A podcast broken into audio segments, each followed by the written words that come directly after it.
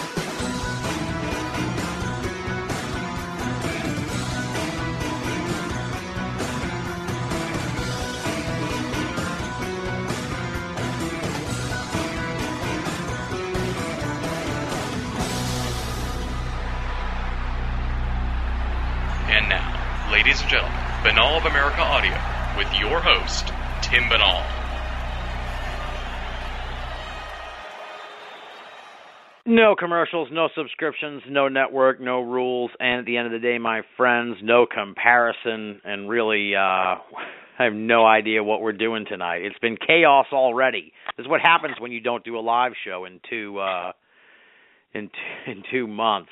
It's time for the year in review special. Greg Bishop, are you with us? I'm I'm paranoid because uh, this this this this Radio Shack phone I've been using for years may finally have died on me. Yeah, it looks like it, it came back to life. I guess I better stop washing dishes now. I was doing that until you, we actually came on. no, no, this is a dishwashing episode for sure. And as a matter of fact, any listeners right now who are who have nothing to do or are just listening, go and wash your dishes. We'll make Yeah. it we'll make it like a communal thing. I got one more to do. I got this pan to do. Listen. Uh, you probably can't hear it. I hear some some some scraping. Anyway, Okay.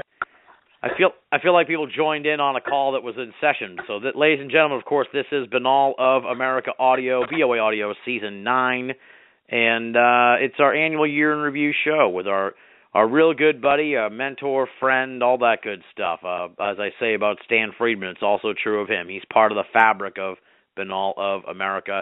I wouldn't know what I'd do without him. He's my he's my dear friend, and uh, it's an annual tradition here where we close the book on one year and look at uh, the next. And of course, he is the host of the outstanding podcast Radio Misterioso and the author of Project Beta, as well as possibly some new stuff coming up. We'll maybe find out about that in a little bit. Talking about yeah, you know what? I'll talk about it. there you go. Talking about first time ever. Talking about, of course, Greg Bishop. Welcome back to the show, dude. Thanks, Tim. Sorry, sorry, I stepped on you there. I shouldn't do that. You were doing a very nice uh, intro. And, Yeah, uh, yeah, you really, you really, you really, you, you, you left a turd in the punch bowl on that one, buddy. But it's all right. so, congratulations on uh, the new year. Welcome to uh, 2016. How's the new year been for you so far? It's been eight days, seven days, something like that. Yeah, we're we're a week into the new year. It, it's pretty good actually. I mean, I I've still got this thing where I haven't been at a regular job in almost a year, and every few days I'll stop what I'm doing and go. I don't have to be anywhere for you know. I'm kind of poor, but I don't have to be anywhere for anybody, and I get this huge rush of happiness. I mean, I got to hustle for myself, but I don't have to show up somewhere with somebody tapping their foot if I'm, you know, 30 seconds late, and that I I can't tell you how good that feels. It's pretty nice. I'm in a, I'm in a, you know, not the exact same situation, but uh, I have a certain amount of freedom that I do enjoy. So yeah, I know what you're talking about. It's nice. Yeah. So that that's how it's been, and this year is um, Paramania coming up. Um, we're gonna I'm gonna uh, go to the um, for the first time in years. I was gonna go to the uh, International UFO Congress just to see um, Jacques Vallée, basically, and then in um, uh, April, April or May, I think May, I'm speaking at the New Mexico uh, uh, UFO conference meeting thing Nice. that they have every month there. Yeah, so it's already shaping up to be an active year, and I'm finishing off uh, editing a book and uh, a lot of stuff. We'll talk about it. Awesome, awesome. Yeah, you did the catch up already. I like it.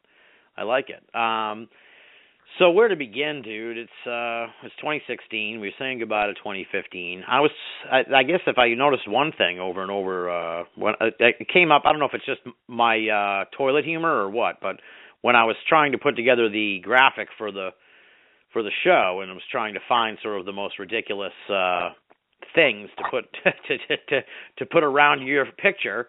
Um, including my face. Yeah. no, no, no. You're the center. It's it revolves around you. It's like you're bemused looking at this. Like these are the things from the year. That's kind of the idea. And I just noticed that it was like I, I guess it felt like a lot of sameness. I felt like a lot of. I mean, there were some things that came up that were quite interesting and new and different in a sense, a bad way. I think we'll talk about in a little bit, but. But Yeah. it was like a sameness. I'm just, and I don't even just mean the paranormal. I just mean sort of like the world in general, this shared reality. It was like, uh, you know, Bill Cosby's still a weirdo asshole. Uh, you know, Vladimir Putin's still insane.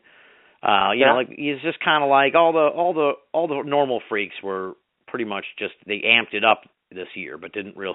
Yeah. Well, there was there were more shootings, there were more apparently terrorist attacks, or the media chose to cover them more than they used to in the past. I I do not know which.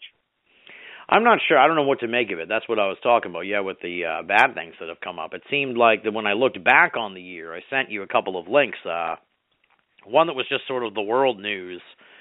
Yeah. Uh, you know, and it was like I was stunned by how many of those things were these crazy shootings and stuff like that. So it was like, what is Yeah. this is crazy. You know. Yeah, there's apparently you know one a day where the you know more than a more than more than a couple people more more than one person got shot. I don't know what they call a mass shooting, two or three or I think whatever, it's, honestly, I think it's three, but who's Yeah, you know. really? Okay, so that happens every day. I don't know, you know, what they throw into that category. Um, and that's not to make a political statement, but I don't know what they throw into that category. But um, I think it's a combination of you know coverage and um, uh, uh, the quickening, as Art Bell used to call it. Yeah.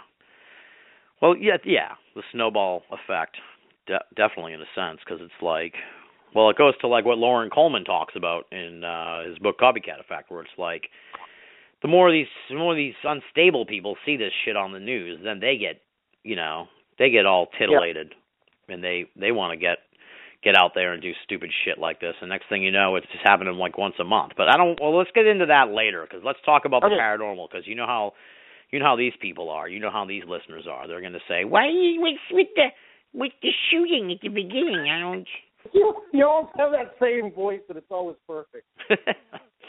it's supposed to be year in review. I listen. You know, every year it's someone we offend somebody on the show. One year it was the believers, one year was the skeptics. So you know, we don't want. Oh, we don't. perfect. Yes. So I'm I guess glad. I didn't know that it happened. That makes me very happy. There's only one story worth even talking about in the paranormal in a sense, of course, and that was the one that like everybody was going crazy about, which is the Roswell slides because it was the only story that sort of like became a took on a life of its own, let's say. I can't think of too many other stories that did that. No, and uh, it, it, the funny thing was they were, had nothing to do with Roswell. Um, the people that were promoting them pushed that idea um, because they were apparently from the same time period in the late 40s. Uh, at least those pictures are supposedly taken in the late 40s. Um, what was it by a? Uh, everybody's going. I already know this. Uh, a uh, man that knew, man and his wife who knew a bunch of important people in the government there was a picture of a bunch of their vacation pictures, and then right in the middle of this, there's like pictures of some weird looking, mummified looking thing on a table that looked like you know an alien or or a mummy or a kid or something. And it turns out that only two of those things were were true.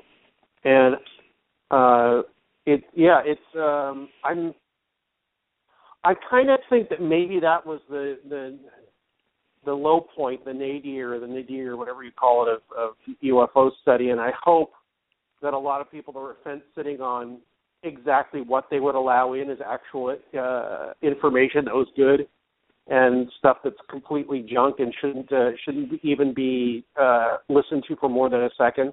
I think that was the tipping point for a lot of people, at least thoughtful people that really um, try to look at the try to look at the evidence and make up their mind, or not make up their mind, which might be even better. But yeah, I think that that was kind of dividing line. People are going to believe are going to continue to believe no matter what. It's like, oh well, it was just a little mistake. Um, no, it wasn't a little mistake. It was it was something that was uh, what symptomatic of a lot of the, the the dumb parts of UFO study and society and everything. and media and coverage and how people twist things to make it look like they want it to look before they present it to people and how people delude themselves and all that.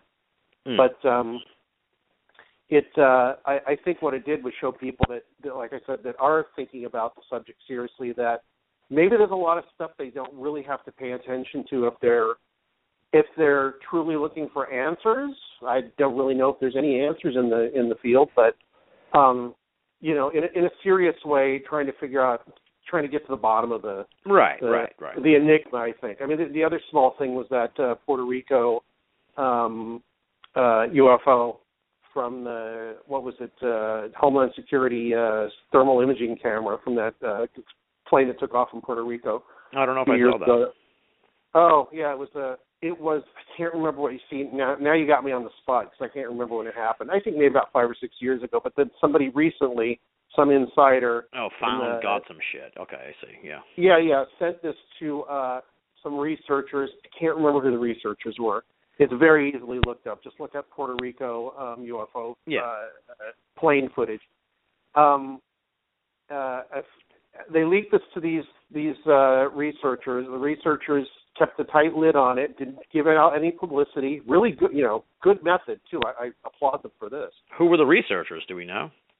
Uh, yes, we do know that their names came out. At first, they didn't have their names out, and then after the, they released their report, they slowly um, put their names out there so people could talk to them. But they're not you know, like they're not.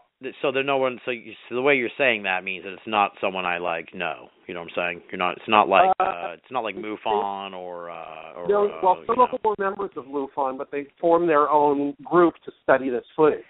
Tufon. Great. Yeah. Huh? I said Tufon. It's like a sequel. Yeah, yeah, exactly. they formed their own group to study this thing as they thought analytically and scientifically as possible. Um, their conclusion that it was is that it was an unknown. Um, you look at the footage, and at first it looks kind of compelling. Then, if you uh, the the way I looked at it, I'll, I'll tell you. The way I looked at it is I looked looked at the footage, and the first thing I thought of was this is something that's floating through the air on the wind, and the plane is circling around it, making it look like it's moving faster in a different direction than it actually is. Your eye is fooled into thinking that it's doing something that it isn't. It's just floating over the land. Um, however, they figured somehow they figured out it was like changing speeds and going faster, and, and apparently went underwater for a while.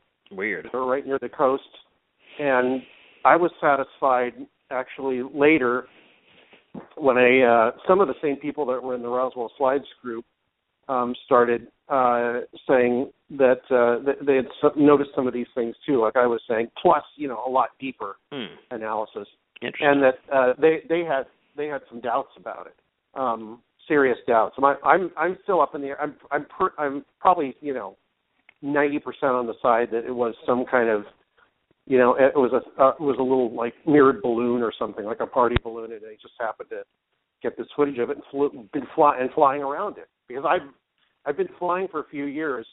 I've flown around balloons and things that are in the sky. They they look like they're moving a lot different ways than you think they are Hmm.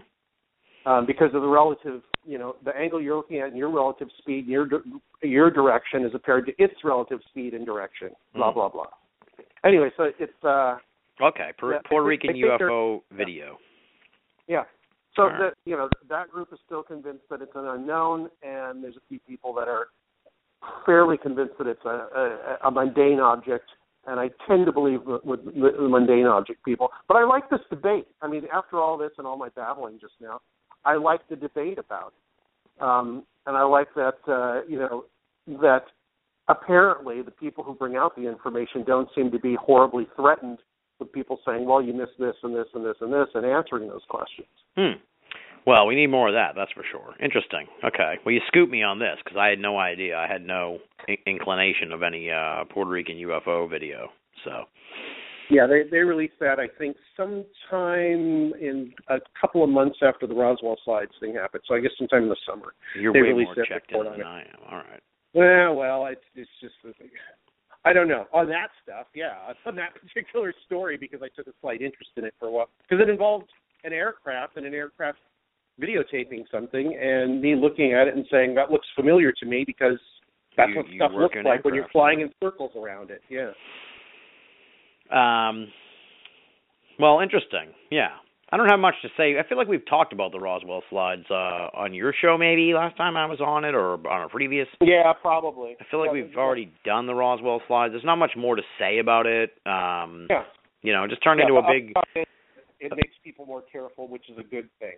Yeah. And that I, I everybody's been condemned, and you know, and people that took things too uh, didn't take things uh, skeptically enough. Um, But I do think, just based on what the promoters. you're saying, I don't think it was like uh I don't I'm not you're not saying this actually. You were saying you were sort of speaking as uh people in ufology, but it's like no fucking way that was a mistake. You know, clearly that was orchestrated at some level uh to to be a hoax. You know what I'm saying? There's no way you don't make a mistake like that that that, that, gets disproven in in 2 days. Uh, y- yeah, you do. Uh I don't know. You know why? Because I think that people can convince themselves of anything, and if it involves their egos and all kinds of other things, and maybe Well, then I guess the mistake is that not like I guess I guess, I guess you're right in a sense. Like if I was outside and I took a picture of a cloud and then I ran around for like nine months and I was like, I have the mothership photo, yada yada, and then I released it and then everyone was like, No, dude, I ran it. You know, whatever. It's not. It's actually that kind of cloud that looks like a UFO. You know that one, uh, lenticular, I think it is. Um, yes. you Well, know, the point is, they didn't release any of this stuff. They kept it very close. That's what I mean. That's what I mean. So maybe that was the that's the mistake. I guess if there was a mistake, which I'm still skeptical of, I think it was. I think that there was some chicanery involved. I I think if there was a mistake, then the mistake was sitting on the shit and not letting anyone else see it, so they so it could be actually analyzed before you have a grand unveiling. Yes, it was done. It, the the timing and everything was very bad. Um, and uh, I, you know what? I, if there is any actual fraud going on, if people want to use that word, I think it lies with the people that wanted to make money and promote it as Oh yeah. a financial thing, and not with the not with the people that like researchers, I guess, like Schmidt and uh, Don Schmidt, and I can't remember who else was in there. Um, Maussan, obviously. Yeah. Um, he had, I think he had more of a financial stake in it. But the uh, the, the people involved as researchers, um, oh, go. Who was the other guy that just jumped ship immediately? Uh, I have no I idea. remember, I can't remember his name because I can't remember any of these people anymore. I've tried to Um, forget about all these people. Yeah. anyway, the the thing, you know, the upshot is I I really hesitate to call fraud on it, but I do. Um, th- my take is that it was so important to so many people that it'd be really exciting and a and a and a scoop and all that that they kind of lost their senses about why don't we actually look at this stuff really closely and make sure that it's legit before we throw it out there I don't think I think they purposely ignored stuff. I mean, obviously, because it, you can't purposely ignore that little sign Hmm. uh, that that said, you know, body of mummified eight-year-old child. yeah. That's what makes it so great that there was a little sign like right in front where it's like, what do you? Yeah, well, they said it was blurred and they couldn't read it, and they had the Pentagon look at it and all this crap. But yeah, it, it, obviously they didn't. Or if they did, they didn't. They ignored things because it didn't fit in with their idea of what it was going to, what it was supposed to be. And th- that's what I think went on, and I, I just think it. I think it was a great lesson. I mean, eh, and taught people to be careful about what they let in as evidence. And maybe, if we're really lucky, it taught people to think, um, you know, maybe maybe an easy solution is not uh, is is not the solution. You, you, it it it can't be as easy as all that. You have to do actual, real, very specific work, and be prepared to have it not pan out. You know, which I think a lot of UFO researchers, I, I mean, they get reports of like after a while, if they're good ones, they'll just say, "Ah, it's a planet Venus. Oh, that's a plane." You Yeah. know, in in ninety nine percent of the cases. So it's, uh, it, but I think it was more of a, of a lesson for the people, the people that are interested in the subject, rather than the people that actually do the research, um, at least publicly. I mean, it, there's probably a lot of private researchers going, "Oh, geez, I, I hope I never pull anything like that." But it makes them more careful too. Hmm. I hope. Let's hope so.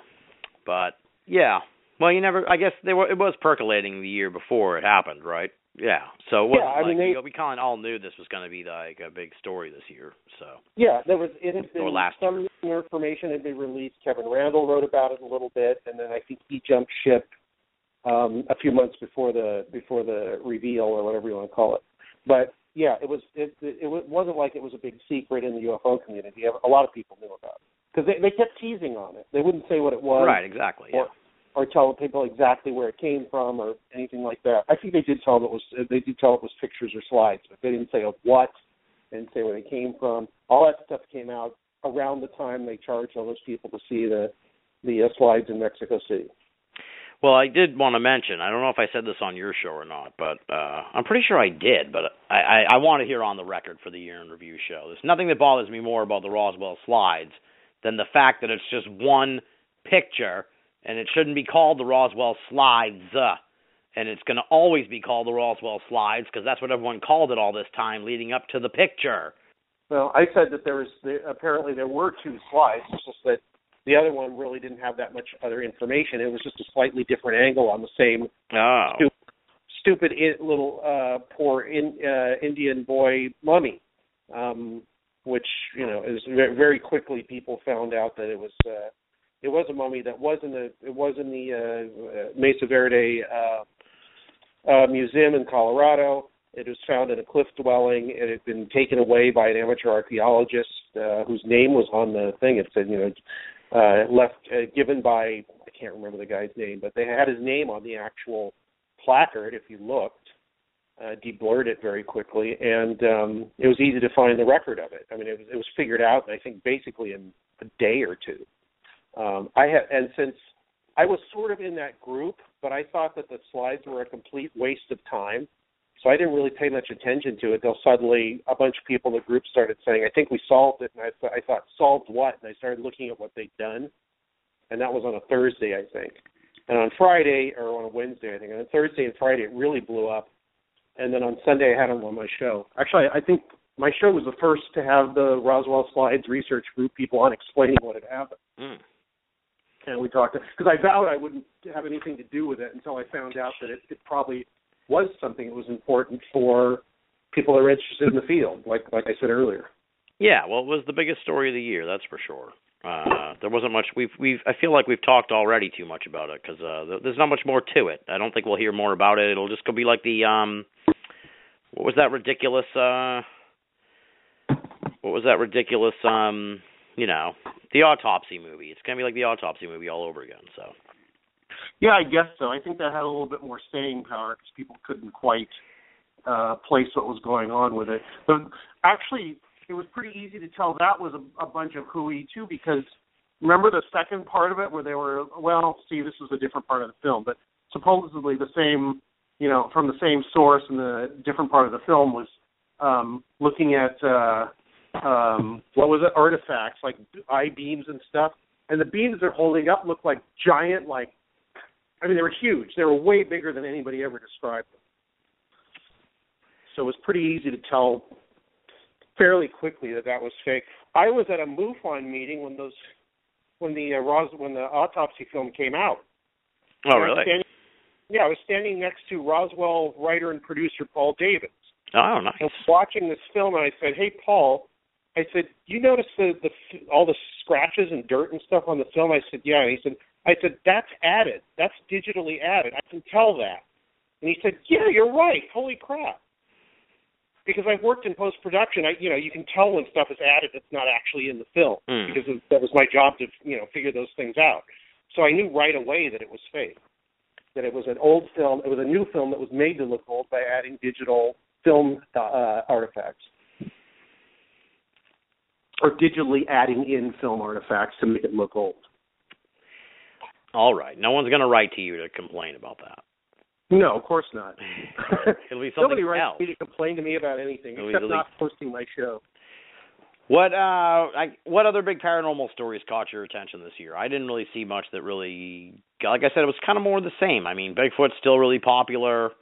Um, you know, the ghost thing still Oh, you know what? You know what actually was a pretty big story that kind of bears mentioning is um is the uh is the Exorcism Live TV special, which I did not watch, but it was like a big big story for uh for a few weeks uh leading into it and everything. They did a great job of building that up into something.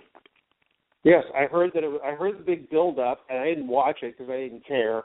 And then I heard it was a huge, big, stupid letdown. What a surprise! Yeah, what do you expect? I mean, geez.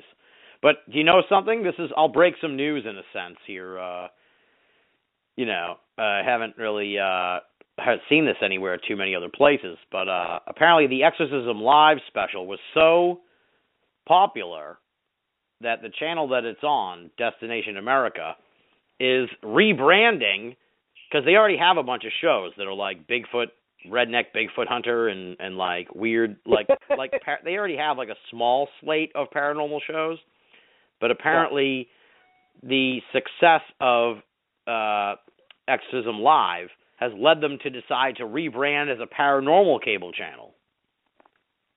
Yeah, well, you know, they'll they'll last until they ride that wave of popularity until people get sick of it again. Yeah. I cannot wait till people are sick of the paranormal again because then it'll be left alone and and and work can be done instead of pandering to to media. I dude, I think that you're going to be waiting a while. I think that I think that the paranormal's on the uh comic book track. Up, upswing again. Uh, yeah, I think it's like I think it's like going to end up being sort of like uh chic in a way. Like that like that nerd nerd chic you know? They've already exploited oh, yeah. the, the nerdiness. You know, they've already exploited sort of like uh geekdom. So all that's yeah. left is like shit like the paranormal. I i think a paranormal cable i'm surprised it's taken so long for there to be a cab- paranormal yeah me cable too actually. So um, yeah, it could be really successful yeah Hmm? but there's truth to what you say because i've noticed like certain hipsters on facebook that i know are now posting things about have you heard about this strange thing out in the desert called the Integratron? It's like oh God. Yeah, I started going there in 1988. Fucking and other hipsters. people have been going there since the 60s. But yeah, stuff like that, and you know, uh, they're they they're starting to post things about Unarius and like what the. So yeah, I, I think I think there's something to what you said. It's going to be like nerd nerd cool. Yeah, so I think that's going to happen in the not. I, ironic nerd cool though, because you can't be into something, you know. Well, that no, that's that that's hipster, but uh, but yeah, the the in a you know half the audience is going to be really into it because they think it's something important and true and important, and the other half of the audience is going to be into it because they're laughing at them. Fine, in a sense. I mean, like, well, look at it this way, dude. Like Not somebody, I- like somebody. I know it's like much bigger and shit, but like somebody could be like, like the people who were all into Star Wars leading into it were like obnoxiously into it and everything, and it was still it was like celebrated in a way. You know what I mean? It was like so. If you can get at least some portion of the, if you, if you can get it where it's like you're not going to be laughed at for being into this, you know, it'll be sort of like, oh, all right, you're into that, that's cool. Then that would be a good thing for the paranormal. Yeah, I guess so, but it, I don't think it's going to solve anything because the best, I think the best work on anything in the paranormal is done by people that you don't even hear about until it's finished what they're done, what, what they're doing. Hmm. Oh, I agree with I- that, I but you know, a rising tide lifts all ships. So Yeah, it's that's true. Yeah, you know what? If if uh, if some money or effort or whatever can be thrown at you know 800 crappy things and three or four really good things, then you know it's better than none. So, and Yeah. you know, and it just make it just it raises the awareness. So maybe you get a few uh people that are off the grid that get interested and start uh looking into it because I think the independent off the grid you know I'll say this again I think the independent off the grid um outlier uh uh what's the word just people that aren't in that, that are looking at it from a, a different angle and don't really care about the publicity I think that's where the really good answers come from uh, and there not maybe answers but really good directions towards some sort of answer understanding or handle new questions, yeah, yeah. yeah exactly Well, it's yeah.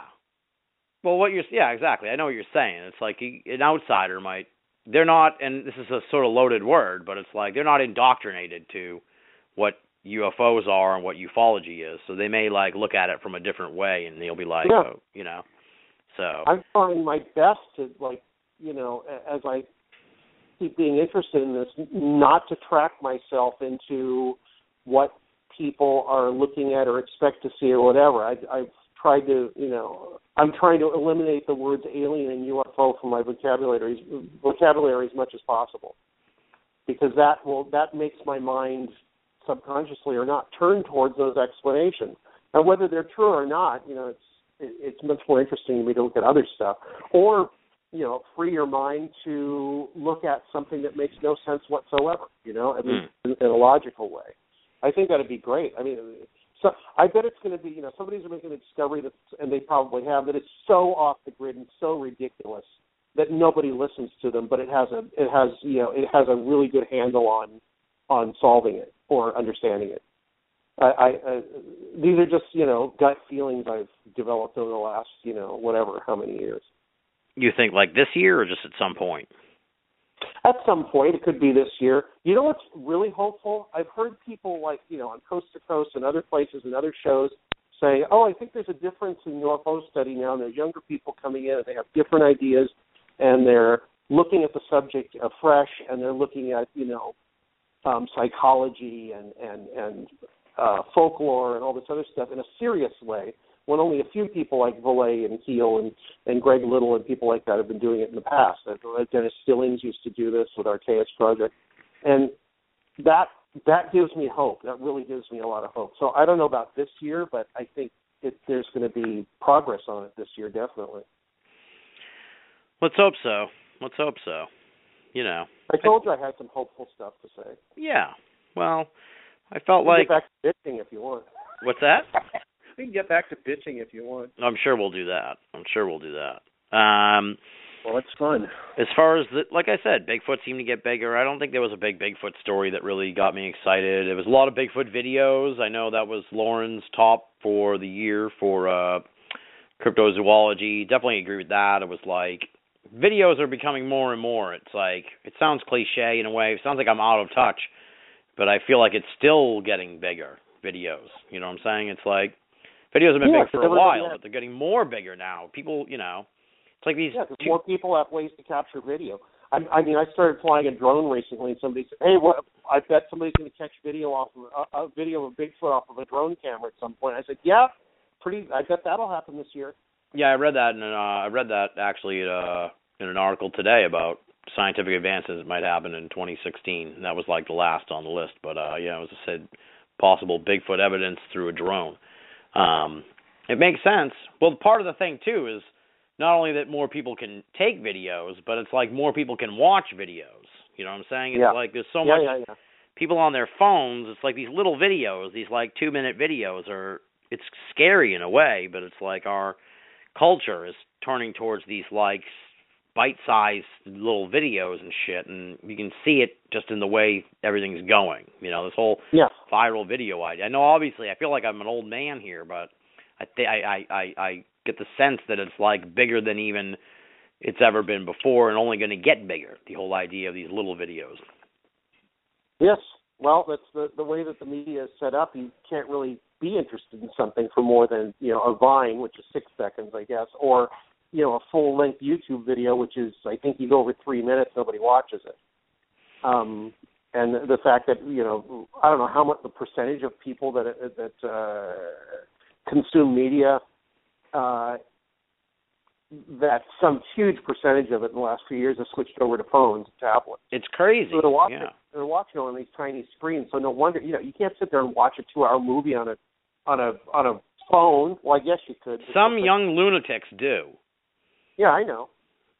I would too if I was that age. But Um, That's true. That's I would. yeah, you know, I did dumb things. I used to when I was in uh, high school. I used to take a, a, a cassette recorder and hook headphones into it. Everybody thought I was nuts. And then like ten years later or five years later or whatever, they were they were walk. Well, there you go. See that?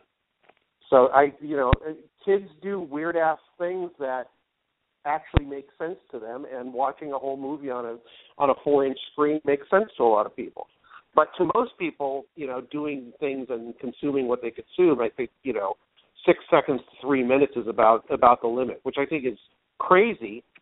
but also, you know, I can see why, and then also it's like, okay, if I'm going to do videos or I'm going to do whatever, yeah, I'll keep it between you know a few seconds and three minutes. It's fine by me as long as people pay attention and Exactly. the point gets across. Do I have to tell people, you know, if I want to make a little film about um, what I think UFO things are, I'm going to keep it to three minutes probably. you know. Yeah.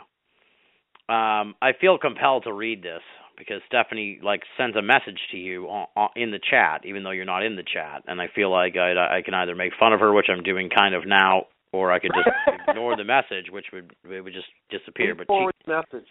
She says I she says she just got buzzed by a small plane coming into land at Buchanan Airport in Concord, California. It reminds her of the sirens on Radio Misterioso, shook the windows in their frames.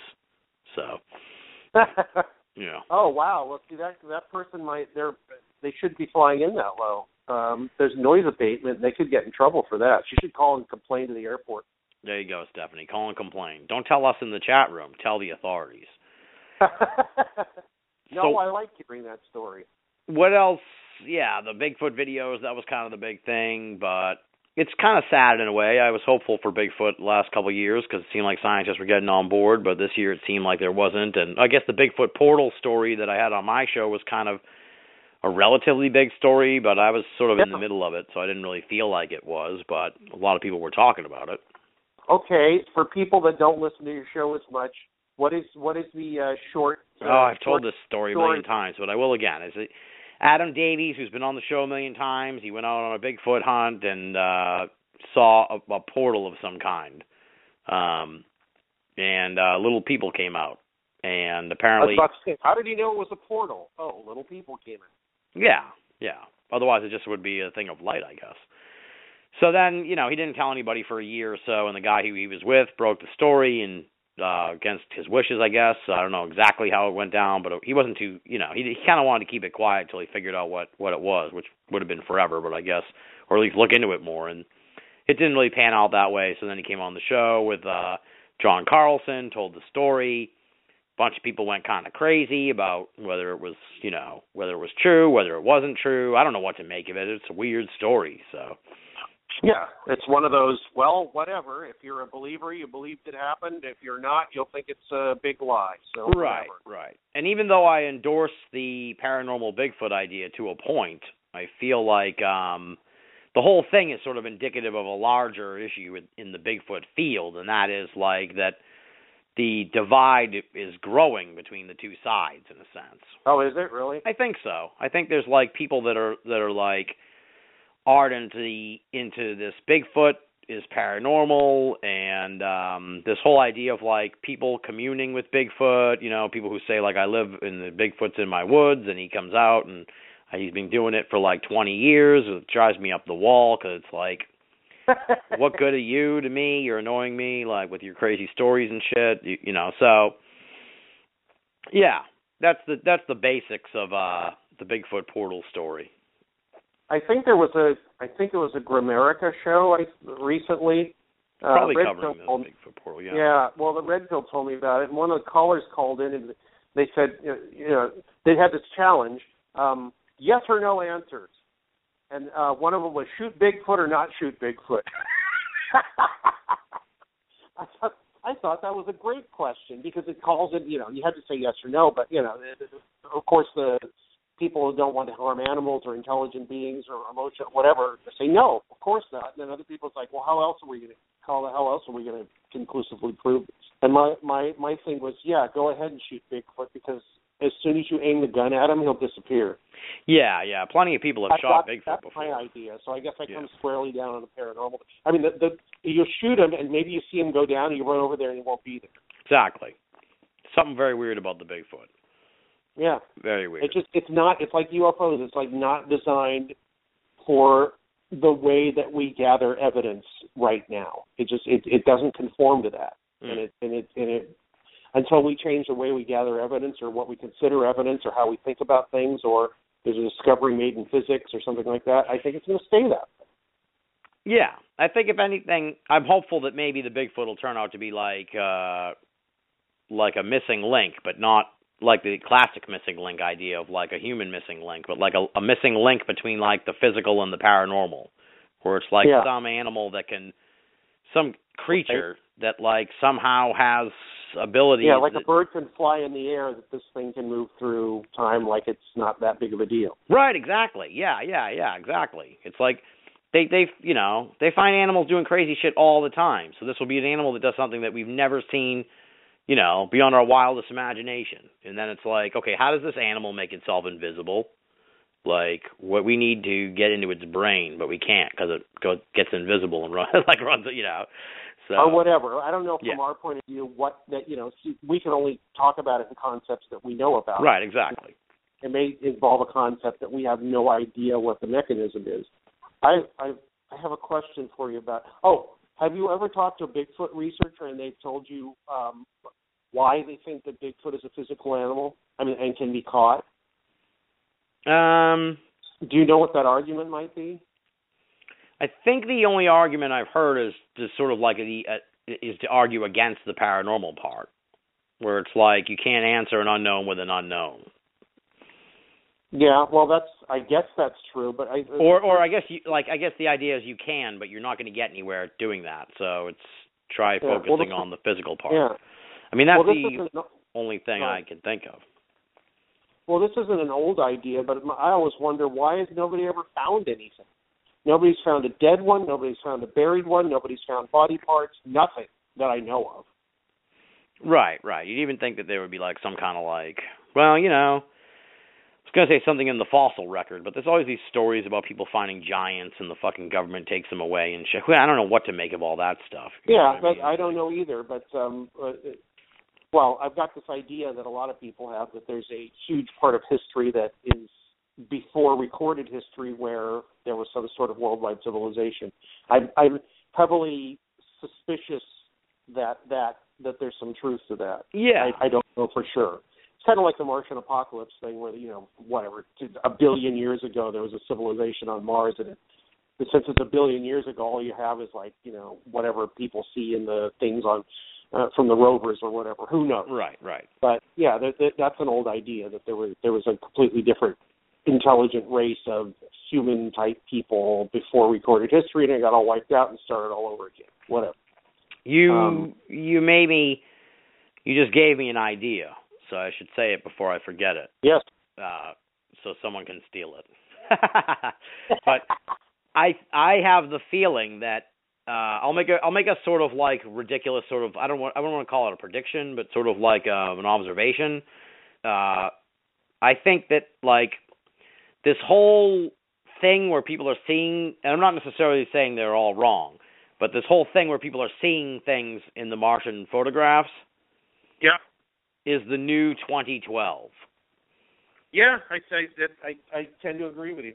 See, I'm talking about this stuff academically. I don't Hmm. know if there's stuff that's been seen in the Martian photographs that points to some sort of sort of uh, civilization. I have no idea. I Right, tend right, to right. think not, but I'm just using it as an example. You know, something is that old, and you think over a course of a billion years or a few million years, it's it can be complete, almost completely wiped out. I mean, they found those pyramids, one of those huge ones out in Eastern Europe or wherever it is, that are bigger than anyone's ever anybody's ever seen. Yeah, I They're heard about those blocks Yeah, that yeah, are yeah. the biggest blocks that have ever. Bosnia, you know, I think. made- Bosnia. Who made that? And how did they make it? And why? And how old is the damn thing? So you know, it, it's obviously a pyramid. It's uh, as far as I can tell, it's obviously something that was that was machined and made, Mm. Or at least you know not machined, but uh, was Constructed? artificially. Yeah. So- Well, I guess what I mean by the 2012 comparison is like this is going to get. I'm looking at it sociologically in a sense, where it's like this is going this this Martian, this Martian sort of um Ancient civilization thing. yeah the Martian ancient civilization thing and the whole idea of like the Martian this shit on Mars here is teasing the teasing of the shit on Mars is is just going to be drawn is going to be drawn out until we get up there to to prove Right. it yes or no. You know what I mean? Yeah. So it's like it's like it should have a definitive answer relatively I wouldn't say soon, but within like the century. Let's hope. You know. Well, within 20 years, NASA just got a bunch. There, there's another story. NASA just got like more money than they expected to in the budget, and they're revitalized about uh, manned mission to Mars in the next what twenty years or so. Yeah, they got to build like a. They have to build a uh, like a space station thing or whatever. uh as part like this there's like mandates in the money that's like they have to go and explore some moon of Venus or some shit, you know. I don't know. That's terrible. That's a terrible recounting of the news, folks. So don't rely on Well, me. yeah, what they have to do is they they can't launch all at once something that would take, I think, people to Mars. So what they're probably going to do is take bits and pieces of it, launch it, put it together. That's one of the ideas. Put Yeah, it together space. in space, and then launch it from there because it doesn't take near as much Fuel um, shit. fuel, et cetera, et cetera, to to to get off the Earth for one, which is like what seventy five percent of the weight of the fuel and all of the, the uh, equipment just to lift the damn thing off the Earth and get it into space. Hmm. So once you have it into space, I mean, you can you probably bring you don't need near as much fuel to reach escape velocity. You know, near you know, and to get there and back. Hmm. I think that's just what they want to do because the the idea before was getting somebody there and just letting them die there because they they couldn't carry enough there to keep them alive and bring them back. But I think they're trying to get to the point where they can do that. Yeah, yeah. And to go back to uh what we always talk about on the show is uh at the end of the year here uh, my my what's hot and what's not. Again, it seems like it's more of the same, but it's like not to jump ahead too much, but it definitely seems like the like space is really hot now. Space is like this this really hot thing in the last like 2 years or so, 2 3 years. And I think it's only going to get bigger and bigger uh I think next year it's going to get even bigger, so you know, space is people people are are getting hip to space all of a sudden. Yeah. Well, the the private space industry has made big strides and stuff too. So Yeah, and Yeah. NASA's like getting all these pictures. It seems like they have better pictures than they've ever had before. It wasn't like this when I got into this like 10 years ago. You know, it was like the space the space agency and space and all that was like boring and and and morose or uh mor- moribund as they say. yes, So now it's like revitalized. Whi- which is good. And then um, SpaceX just uh, got that uh, That rocket the re- reusable uh, first stage to land itself, which had like uh, failed, I think, two or three times publicly. Yeah. And They said that it's gonna it cuts down on the cost of of a flight like uh, astronomically, no pun intended. Uh so it's gonna it's gonna like yeah, because they don't have to throw out that that big rocket. heat. Yeah. Yeah. Hopefully, when they reuse it, it's not all beat up from the from all the pressure. I saw a picture of it. It looks pretty good, so Yeah. you I know. think it's, I don't know how high up it takes it. It's just the first stage, which gets it through like what three quarters of the atmosphere or something like that, maybe more. yeah, it like shoots up and then the other one blasts off from it. Uh oh. Red Sun Superman says uh oh. You need to be more clear than say uh oh. You have to fucking say are we off the air or something. I have a I I've I've I've got a book on the shelf that the title is Uh Oh, and I bought it just so I could see that title on the shelf. You're going through all these books, and one of them is called Uh Oh. That's the whole whole title. Oh my god. I'm to just keep talking like we're on the air here and this you know, I'm not even to it's ridiculous. he doesn't know any better, but still. Um so space is really hot right now and uh I think that's going to only get bigger. So Jim Latiga Yep. says he can hear us. So don't don't say Oh, uh oh in the chat room after we've gone off the air, folks, because that doesn't tell me anything. That's like that's like someone sends you a text where they're like, "I need you to call me right away." Yeah. Well, well, why? Uh, yeah, I, I, I don't like that either. I, I do not like people that are inexact because it, it, you're just, it, it means you have to waste time thinking about what they're trying to say. Exactly, especially in text form. He says, "No, we're good. Just gunshots around me, scaring my dog." What the? What? Where is he in Syria? He's in Detroit. Oh well then. it's close. They're close. Um, speaking of which, that's a perfect segue. Uh, not to Detroit, but to just all this. We got two options here. We can talk about ISIS, or we can talk about Donald Trump. Which, what, what do you in the election? So, what? Two things I don't know a whole hell of a lot about, though. Although I have read up on the, I read that Atlantic article on ISIS, ISIS, which I thought was pretty good. Um, I can't remember a whole hell of a lot of it, but basically it was, you know, why why do they think what they think? And you know, the, the upshot of it is because because they're fanatics, and fanatics always think like that. um, and the, the fanatics were caused by you know political oppression in their own countries, po- uh, oppression by groups in their countries, oppression by uh, and uh, uh, economic oppression by you know having some some more powerful countries uh, control their politics, et cetera, et cetera. Mm. So it's it's a combination of a lot of things. But yeah, at the at the ba- root of it is just basically my huge bugaboo, which is uh, fundamentalist thinking of any kind. Right, right. Well, it's just a mess. You you know you're right and everybody else is wrong, and you get to the point where everybody else that's wrong has to be dead. Well, I think I was thinking about this tonight before uh or today before the show, kind of like what kind of stuff we were going to talk about and it's like um I feel like with the exception of sort of the false flag fanatics um who I've just completely given up on because there's so many events now it's like they say Yeah, it's, fal- it's worse than well- ever before. Yeah. So it's like this this it, the the fact that there's events is worse than ever before, and the fact that they just keep saying false flag is worse than ever before. Because it's like, I think you talk about the Roswell slide being the uh being the the sort of um the nadir of ufology. I almost think I I think that we'll look back and maybe the Sandy Hook thing will be the nadir of the false flag conspiracy thing because I at least for me personally it is because after that I was like I can't take this shit seriously anymore. And Yes, exactly. I'm I'm not too I don't pay too much attention to that because it's like if there is some false flag stuff, I think it's going to be really hard to find out what it is. If there were if there was any, I think the the granddaddy of it right now is 9/11. Right, exactly. I don't necessarily write off 9/11, but it's like I don't either. I mean, I I don't know for sure, but if there's a false flag anywhere, there might be one in the 9/11 stuff. You know, because you, you they've got the debate between the uh, made it happen and let it happen, and right, You know. right. et cetera. So I feel like, in a sense, the well, well, what I was thinking about earlier today was the idea that sort of like um I don't know. Of course, there's still that segment of people that are like conspiracy false flag folks, but at the same time, I feel like there's so many events and shit that that people are almost turned off a little bit by conspiracy, or at least they sort of see the conspiracy as a, an ISIS conspiracy against America, and and we're we, the mindset, I guess, of people has changed. Do you know what I mean? Where it's like we have. Whether it's government created or not, we have like an enemy, and it's not the government. It's some people that want to keep blowing shit up and shooting people. Yeah, well, I think that whatever happens, that whoever wants to keep control of the way the economics the way they are and um, the way the stocks are and the you know whatever um, the, the, these are all used as whatever the crazy ISIS people do. It's obviously used by.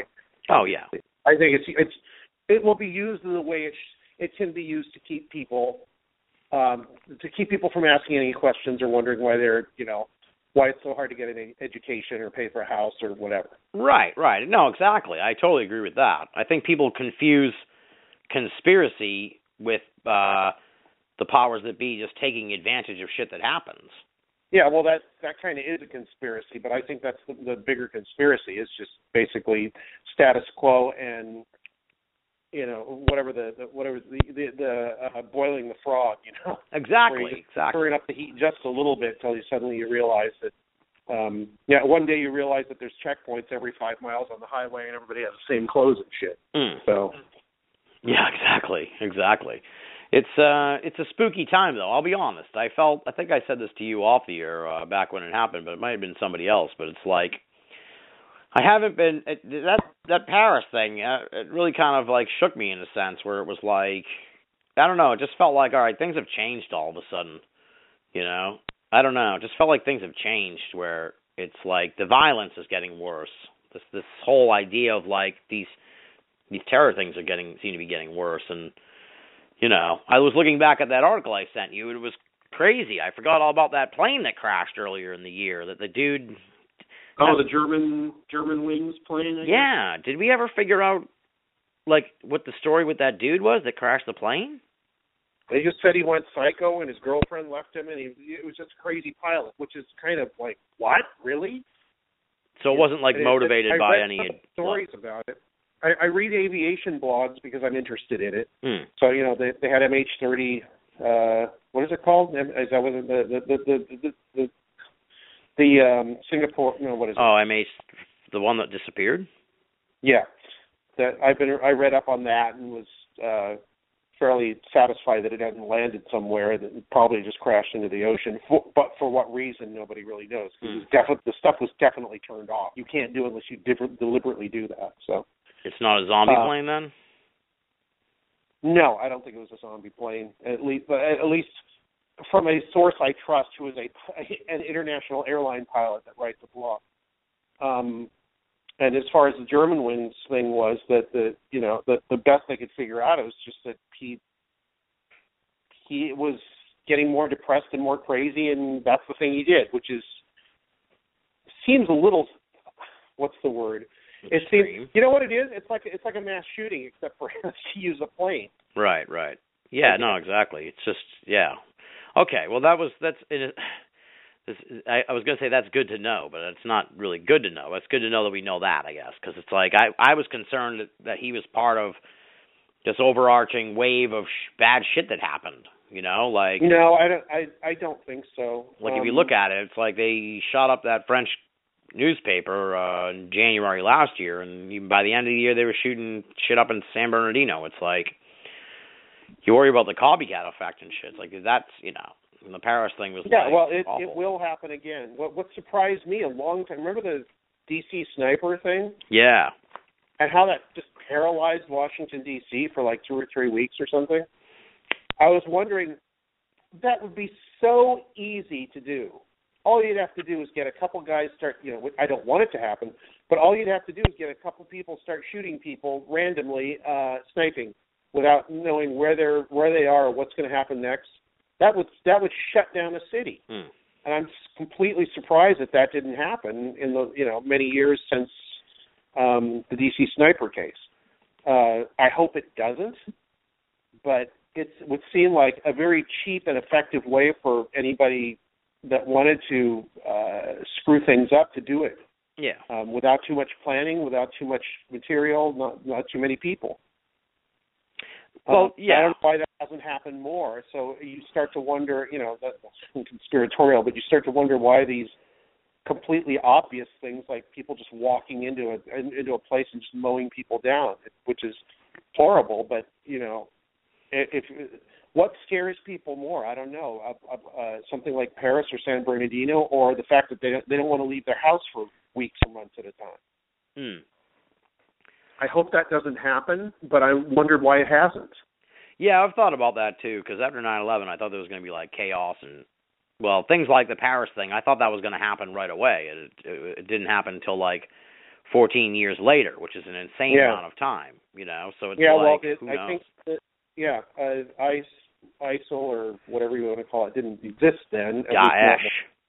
You're supposed to Yeah. call them Daesh. That's It's that's right. They don't like it. Yeah. Daesh didn't didn't exist then. Yeah. But um, like I said, any, anybody that wants to do something like that can can do it. Particularly uh, an organization that that wants to mess with mess with uh, uh, any any uh, civilization, any country Hmm. could do that. I would, I, you know, I wouldn't think twice about going out out if that was happening around here. I, I probably would, just because I'm like, you know what, screw you. I'm not going to let this scare me if I if there's stuff I need to do. But still, you know, it, it's it's it's in the back of everybody's mind now. Even just going to the, st- I've started doing things like I go to the mall and it's like, where are the exits? Um, uh, do those exits lead anywhere? I'm, I'm thinking in that way now Yeah. because you have to. And you know, pe- the way that people in the Middle East and, and certain other areas of the world have been thinking for years. Exactly. It's like if something happens, who am I going to save? That old lady or that 22 year old girl? I'm definitely. yeah. You know. Well, or that, or just you know, a lot of the. Well, the, the thing is, a lot of the uh, um, uh, sites I've looked at where they they are giving advice on such things. It's like, don't save people, just go. You try to save people, you get more people killed. Just find a way to leave. And if you got somebody with you, drag them with you. That's it. Don't don't don't be a hero unless it's really obvious that you can. I mean, if you're standing right behind the guy and start shooting, you like choke him out. Yeah, go ahead. But if you're if you're in the line of fire, leave. yeah. Exactly. We gotta spread this stuff around. Let's put it on the internet. You're listening to Binnall of America Audio. Great heavens! What kind of radio show is this? And as far as like the whole false flag stuff goes, I feel like it's. I was thinking about this just now while we were talking. It's like there probably is some grand conspiracy at work here, and like there's probably a lot of like chess pieces being moved that are way beyond our my scope at least. And I'm sure you know I'm sure some of these conspiracy people may be right about some stuff, but it's like I feel like I won't really be able to really know exactly what the hell's. I feel like we're we're in the midst of a very long sort of chapter that started on 9/11 and is still unfolding, and you know yeah, it probably won't be started before till- that. yeah exactly. You all know these all these group a lot of these groups in China and places like that, they think in terms of decades. Exactly exactly. what's going to happen next. They've got a long term plan, and you can chase them down here and there, back and forth, and all that. But they they're like, well, we're going to be here in 20 years, so we don't care. We're just going to keep doing stuff. Right. So they, you know, they don't plan to go anywhere. They don't plan to engage you directly or anything like that. They just plan to wear you down until uh, they think that you'll finally just cave in. Exactly. You know. So who who knows what the hell's going to happen in the future? Uh it is the Illuminati. Who knows? Someone in the chat says damn Illuminati. Yeah. Well, the first thing I think about all this is if I was somebody in in some position of power that I didn't want anybody to know what I was doing, I would take advantage of things. I wouldn't go out and do things because that takes far more effort. Exactly. you can get caught. I would take advantage of situations. Exactly, exactly. And if, if if I've learned one thing from all these years of doing this stuff, it's like, like I said, I mean, 9/11 was like 14 years ago, 15 years ago now almost, or whatever, and uh, you know, people were like freaking out and saying it's gonna, you know, it, everything's gonna go to hell in a handbasket and everything, and it's like Greg said earlier, it's it's a slow boil, folks. Live your life. Don't don't freak out. Don't don't let this whole thing like how we're fighting the new world order consume you because the new world order it's a marathon not a sprint and they Yeah. know it and unfortunately a lot of people think it's a sprint so they start running around you know proselytizing about how we need to do something about it. It's like you can't do anything about it dude. So it's just a system. Well, the only thing you can do is is I think that the thing I've settled on is one, make your life as as good as you can possibly make it for you and the people around you, and and two, don't be afraid, and three, if you can do something that you think will be helpful, go ahead and do it. But you know, the, the, these these you know, wake up America, Captain Caps Lock things is just I I don't even look at them anymore. Hmm. Exactly. It's just yeah. Like I said, it's a marathon, not a sprint. And the the the, uh, the the power brokers know that. It's the people who are like take every little day, everyday thing and blow it up into some huge conspiracy. It's like How, you know, how can you get back at them? Uh, live your life well yeah, and make make as much as you can. Make life for other people as as good as possible by you know helping them out and being nice and all that. I think that that's the easiest way to fight back. yeah. Tune this shit out, man. Tune out the fear. That's all you. That's all you can do. Now, speaking of tune, That's the only con- conclusion I can come to at this point. now I think that covers ISIS, so we can talk.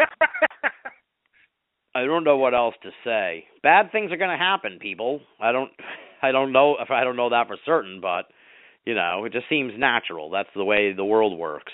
So, and it seems like that's Yeah. the direction the world's going. So, you know, more bad shit will happen. It may not happen next year though. You know, anyone who's like, "Oh, it's imminent, it's going to happen," you know, in you know, in this year or 6 months or what. We have no idea. Could be another 5 years before something as Yeah. as sort of impactful as the Paris thing happens. So, Yeah, well, the the the thing is that whenever anybody- anybody makes a prediction, and I automatically think it's probably not going to come true. The predictions that are made that you don't hear about are probably the ones that come true because the, the second that somebody says they can tell the future, starts telling everybody about it. I think if they had any talent about with it, it goes away. This is something that uh, Dean Radin told me when I first interviewed him. He said he'd talked to people that said that they thought they had some kind of psychic thing, but as soon as they tried to start making money off it, or make a big deal out of it, or tell everybody about it, it diminished it or got rid of it. that makes sense. Yeah. Yeah, the ego seems to kill that thing because it, it just introduces all this noise, and you lose your, you know, you lose your whatever. If you, if you believe in that kind of stuff, you lose your, uh, uh, Mojo. Yeah, I guess your your your your lifeline or your your channel into that. Your your your tuner doesn't work anymore. Exactly. Yeah. Well, you know, it goes to something kind of that uh Eric Wallett was talking about on the show earlier this year. It's sort of like, and it goes to sort of like just all that sort of like. uh I hate I hate to say quantum physics because it's I probably has nothing to do with that, and people get all cringy and they get all annoyed about people who invoke quantum. You know what I mean? So it's like quantum. You don't know anything about quantum physics. You you have you don't know the first thing about it. So, but the point is, is like it, it's like when someone's observing. It's like when you when you bring another person into the mix, then it then it messes up the whole process anyway. It's like someone could be really a good psychic, and if they just sit in their basement and be psychic, they'd probably do really well. um, and you know uh, maybe anonymously. Well, maybe, I don't know. You know, you you you know something bad's going to happen. You say something about it. People are going to think you're crazy. and They don't do anything about it, and then you you know what do you do about that? And what and what if you're wrong? So best to just shut up about it, I guess, Yeah. because you can't be that. Nobody's that good. Um. Oh, so speaking of tuning out, because we said tuning out earlier, I kind of ruined that segue. But uh, the only the other big thing that fucking everybody was talking about, I hate to even bring it up, but that's all anyone was talking about this year was Donald Trump. That's he was the he was the breakout star of 2016, and goes to saying how everything everything was the same as ever. It's like he was sort of this, you know, he's been around forever. No one, it's not like he's some new dude no one had heard of before.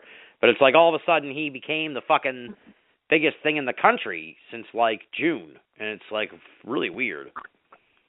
Yeah, well, I, I knew you were probably going to bring up Trump, and I've done my best to absolutely ignore anything about him over the last few months here, at least the last month or so. I finally got to the point. It's like I don't want to hear any more about this idiot. I just don't. I have no use for him, and if he does, if he does get nominated, it's it's. I used to think it was a joke, and I think it's kind of scary. Mm. It's and not because any Republican, any conservative thing or anything like that. I think the, the most dangerous thing about it is he doesn't listen to anybody. mm. yeah. You know, it's just I'm right and you're not, and then th- that's it. And th- this is the way we're going to do things. Like, you know what? If he becomes president, he won't be he won't do any of this. He won't be able to do any of the stuff that he says because the it, it, unless by executive order, because Congress will block it. Right. Right. Like you're crazy. No, you know. Exactly. um, this is why you know uh, years ago when um, who was it? Uh, the computer guy from Texas. Ross Perot. Uh, yeah, when Ross Perot, Perot was running, I don't think I was able to vote then, but I was talking to people about it, and it was kind of like, you know what? If he, you know, I think I was able to vote. I didn't vote. First, I was kind of interested, and I was like, this guy doesn't listen to anyone. He's Mm. not a political animal. He's a, he's a he's a uh, An animal. corporate yeah, he's a corporate guy. I think I was listening to. I can't remember who I was talking to. I think it was you actually, and we were talking about. um uh uh uh Oh no, it was it was Allen Greenfield. I'm about to post that actually, my interview with Allen Greenfield. But what he said was, you know, that we were talking about Lyndon Johnson. And I said, well, Lyndon Johnson was, yeah, he was an asshole, but he was a political person and he got things you know, well some by intimidation but he realized that he had to come to compromises with people sometimes. If he couldn't steamroll them he actually had to work with them. Hmm. and he was good at that. He was actually kind of good at getting what he wanted. But he was also good at making think, making the other side think they got what they wanted too which is what you want in in uh, in a leader as as well as somebody who takes advice from people and listens to people and and considers their advice instead of just saying I'm right and you're wrong and that's the end of it. And that I think that's what Tr- you know my take on the the danger of that of that guy is that he doesn't listen to anybody. Yeah, yeah. He seems he seems very one dimensional. That's probably the best way to put it. You know, he seems Yeah, I don't very one dimensional. Stupid, you know, or whatever. I I think most of what he does is an act. Mm. Um, but I think there's there's also you know there's there's a the person behind that is the source of that act. Right, All the real right. things that come off it. So, you know, I, I it's the reason I don't like I haven't paid attention to him is is the the old West, Westboro Baptist Church uh, idea. If some if something bothers you and you pay attention to it, you like because they went out and protested once, and somebody in the town said, "Nobody go out there. Nobody listen to them. Don't even show up." They got there and they were there for ten minutes and got mad because nobody was listening, and they left. Right, right. Well, see, the unfortunate part is it's like out of our hands in a sense, where it's like we can not listen, but they're covering him nonstop. Like, yeah, well, I'm sick of hearing about him because it's the same it's the same shit over and over. right, right. It's But they're worse each time. they're like So it's like, force you know feeding this dude on the country. It's very, you know, it's just very off-putting. I don't think he'll become president, but there's a part of me that's a little bit like, you know, I thought I've seen everything. You know, every time I think I've seen everything in this world, something crazy happens, and I'm like, wow, I never, you know. So I, I never say never on almost anything at this point in my life. Is anybody yelling in the chat room yet now? Like, God, what an idiot, or anything like that? No, no, no. It's pretty quiet. So, Oh, really? They must be enjoying, or are they all tuned out? Well, only one, only one of them has a sleepy face next to them, so they're they're they're still there. They're just uh, they're, Sleepy face.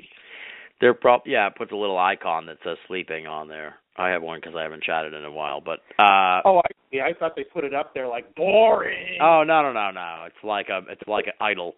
Um, well, I figure people will get annoyed anyway by all the political talk, so we won't stick on it too long. But I almost never talk about politics because I don't really care too much about it. I mean, I care I care about it in the way that some people, you know, sort of care about sports. It's like, okay, it's it's kind of important. Like, well, not even that.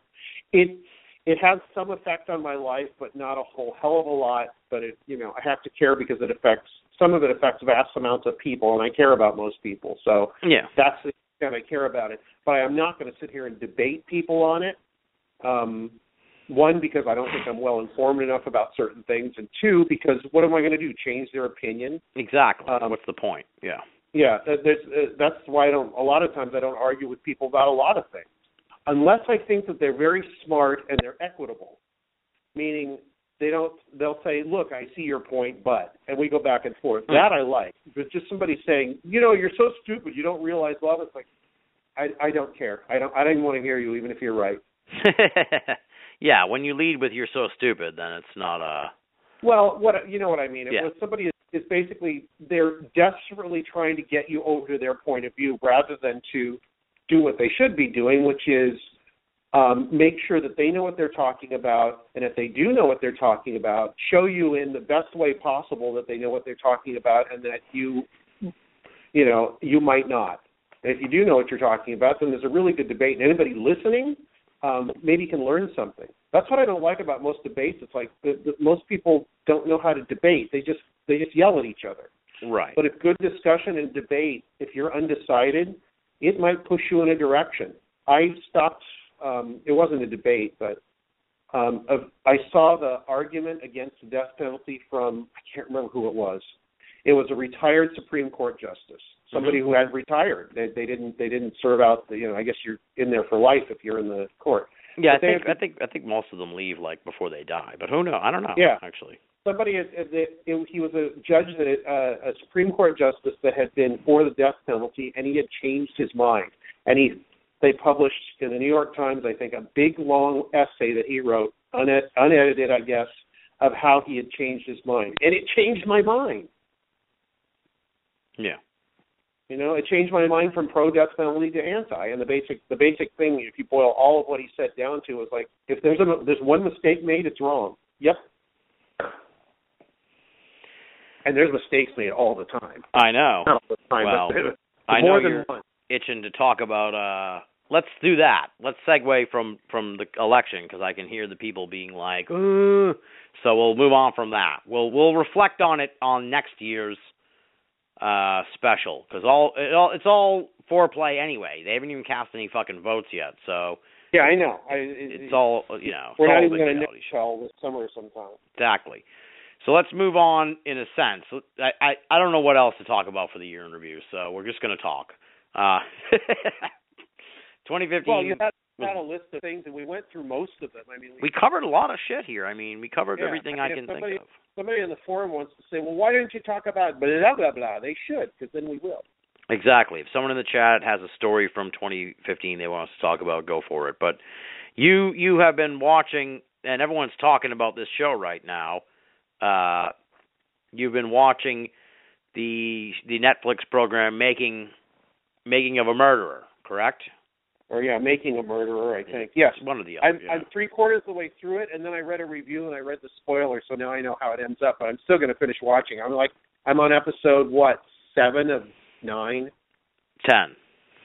or ten. Okay, so I'm on on episode seven of ten. But yeah, I've been watching it like a fiend for like four days. Yeah, yeah. I was that happened to me. It's uh I almost never binge watch shows. I'm not one of those people. Uh Me either. It's really weird, yeah. But I was like once I started it, you know what it is too? I think it, I I I couldn't watch anything longer. 10 was just about my limit. And it's like since I know it has an ending, I I Yeah. have, you know, I can kind of commit to I just felt like it was a long 10-hour documentary more than anything. So uh Well, it's yeah, it is Essentially it's is. a too long ten hour documentary. But the thing is that yeah, you know what? I'm getting to the point where I'm kind of getting get to the point at, at about episode seven here. It's kind of getting drawn out. But the cool thing about it is people don't know what's going on here. It's it's a documentary about a, a guy that was railroaded by the police and in in jail for 18 years. He was exonerated by DNA evidence. They took him out, and then he sued the county in in Wisconsin where he was uh, improperly, uh, unjustly imprisoned. And within like a week after he brought suit against them, um, uh, a woman was murdered, and uh, the authorities in the same county charged him with the murder. And what the, the prosecution is trying to do is, you know, on on, uh, evidence collected by that, some some by the same department that had screwed him in the first place, they uh, they they try to prove that he's guilty, and then he has defense lawyers that try to prove that a lot of the evidence was planted, um, or he was railroaded, or was being railroaded again, partially as you know revenge for being made to look stupid or bad from the first one. And the the cool thing about it is, you know, I, I guess it you know it would be kind of boring if you did they didn't have all the background. All the courtroom stuff is actually kind of compelling for the first, you know, three hours. right. Um, but the thing about it is, I read an interview with the filmmakers, and they said we did our best not to try and come down on some side and say that he was innocent, um, and he was being railroaded. But, and I think that's what they did. But I'm watching it, and it really seems to me that they're trying to emphasize that he he might be innocent. Hmm. Um, and the funny thing is that that, that uh, I don't think I read anything online where people said that they were they they were too much on the prosecution side where he wasn't innocent, and that they didn't you know Right. that they didn't push that enough. I I'm tr- I'm struggling with the the the uh, with the fact that the way I see it, it looks like he's he probably got railroaded. I'm not sure. Hmm. I, I'm not sure at all. But the the thing that the film is good at is, is uh, cliff, cliffhanging you at the end of each episode. Yeah, they do a great job Really? of that. Yeah. Yeah, really good cliffhanger. She's like, "Oh God, I gotta see the next one." Yeah, yeah. Well, if you like this, dude, you should watch The Jinx. Uh, that was amazing. That this was with Serial, The Jinx, and then this. It's like the year of the sort of true crime docu series. Uh, Okay, there yeah, gonna be more of these. I hadn't seen them. Yeah, yeah. I guess Serial's good, but I never got into it. But I loved The Jinx, so thought that was fantastic. Okay, well, I got to check that too. See, what this brought up for me also is uh, at the time um, when uh, O.J. Simpson was on trial here in L.A. Um, you know, ev- everybody saw this, and this happened, you know, like four miles from my place, Hmm. chasing him up the freeway and all this. Um, and then I actually went downtown um, and stood like three blocks from the courthouse as the as the verdict was read. Really? People were listening on the radio. And I actually took it. I've got it somewhere. I took a picture of, of everybody's faces when they read the verdict, and there's like five people with their mouths open. Nice. Did you hold a free the juice sign? no, no, no. The point, the the uh, what I was trying to say about it, um, uh, uh, Shaggy Dog background was that people had very strong opinions about it. It's like that guy's guilty. He's so guilty. I was like, how do you? What about it? So. It's like, were you sitting in the courtroom the entire time? How can you be so sure? Hmm. you know and i i, I was i was i kind of thought he was guilty but i you know i didn't get i didn't get hot under the collar about it because i couldn't know for sure Right, right. even if i was sitting in the courtroom i probably couldn't know for sure but i didn't hear every second of testimony if somebody was in the courtroom and heard every second of testimony, I would take their I would take their opinion a little bit more seriously. Yeah, I don't know what to make of all that. Talk about being real. They ended up getting him in. You know, he's he's he's kind of like uh like that kid down in Texas there who. uh Did you hear about that whole thing? He ran away to Mexico for a while uh, recently. The kid who got what the affluenza kid? yes, the affluenza kid, where they said even if they bring him when they get him back to Texas and shit, because the way the law is, the most he can only serve actually in jail is like 120 days, and then after that he's a, he's an, an adult or whatever, and they have to let him go, but he's on like a 60 year probation or some shit like that. So, or a 10 or 10 years probation or something crazy like that, where it's like you're almost guar you know he's gonna fuck up. You know he's gonna like you know they're gonna get him for something else, and he'll end up in real jail eventually. That's what happened to OJ. Uh, uh, yeah, maybe, probably. Yeah, that's that's the that's the point of the the uh, making a murder. Um, is that uh, I didn't even really think about this when you're watching because they don't really bring it up. They kind of you, you kind of see it, but the the community where this happened, people really don't like them. They consider them just like a white trash family. They don't really care about them, and that you know if the if the guy dressed nicer or they had more money or acted like it or whatever, then it wouldn't be such a problem. But there's a prejudice against them because they're, you know, they're they're not poor, but they're not, you know, they're they're not they're not living up to a community standard, I guess, out there in Wisconsin. Right, right. Yeah, they're they're so there was there, you know, everybody eccentric almost too. Yeah. community communities against them to begin with. Um, so I don't even know why they had the they had the trial in the in the same county where everybody had seen the news coverage and pretty much kind of thought he was guilty in the first place anyway. I think the I read an interview. I read a lot about the show since I uh, since I finished it, and I guess the the idea the defense attorney said was that they thought that he'd get some sympathy from the jury because he had already because they all knew Right. them from the area, you know, and then he had spent 18 years in prison, so it was like, you know, uh, at least there'd be someone sympathetic to it. But I don't know. It's interesting. It'll be interesting to see what happens. It doesn't sound like, uh, you know, he has much chance, but there's like this outcry now, so who knows? Maybe maybe he'll get a new trial. I don't know. I don't know how it all works. There's always this, even though everybody, because like there's this, it's funny in a way, because it's like the old uh thing. You, I'm sure you've run into this, uh, where it's people people like. Free, it's my freedom of speech. It's in the Constitution. You can't tell, you know. And it's like, dude, you can't, you can't yell fuck in in the movie theater. Okay, it's like not. It's like it doesn't matter. You don't have freedom of speech like everywhere on, on forever. You know what I mean? Like people who seem to mistake that First Amendment right for just being able to say anything when it's just the government that can't uh censor you or whatever. And it's like Yeah. so there's a there's a petition online where it's like President Obama, you have to pardon Steven Avery and his nephew. And it's like even in like in the articles about the par- about the about the uh petition, it's like he can't it's great that there's 200,000 signatures, but Obama can't pardon him. It's he went to jail in Wisconsin. It's like Yeah. it's like only the governor can. You don't even you people are insane. You don't know what you're talking about. Like you're you're wasting your time. So Yeah. it's just funny I- in a I- way. Yeah, but it, the, the the other point that the filmmakers made was that the the thing the point they wanted to make was that the justice system can be really screwed up, Yeah. and they show that in the film. I mean, whether you agree with what happened, you know, if he was guilty or whatever or not, it's just like there's so many ways people have found over the centuries, and so many ways to railroad a person if they really want to, especially if the person is not, you know, some uh, upstanding, quote unquote, upstanding member of the community, or isn't white, or isn't rich, or isn't whatever you want to call it. Yeah. Yeah. and so they did make that point, which I thought was good, which is what you know a documentary should do. Is just it should whether you know you agree with what happened to him or not, it should point out a problem and make people aware of it. You know, there we go with that part of you know what can you do.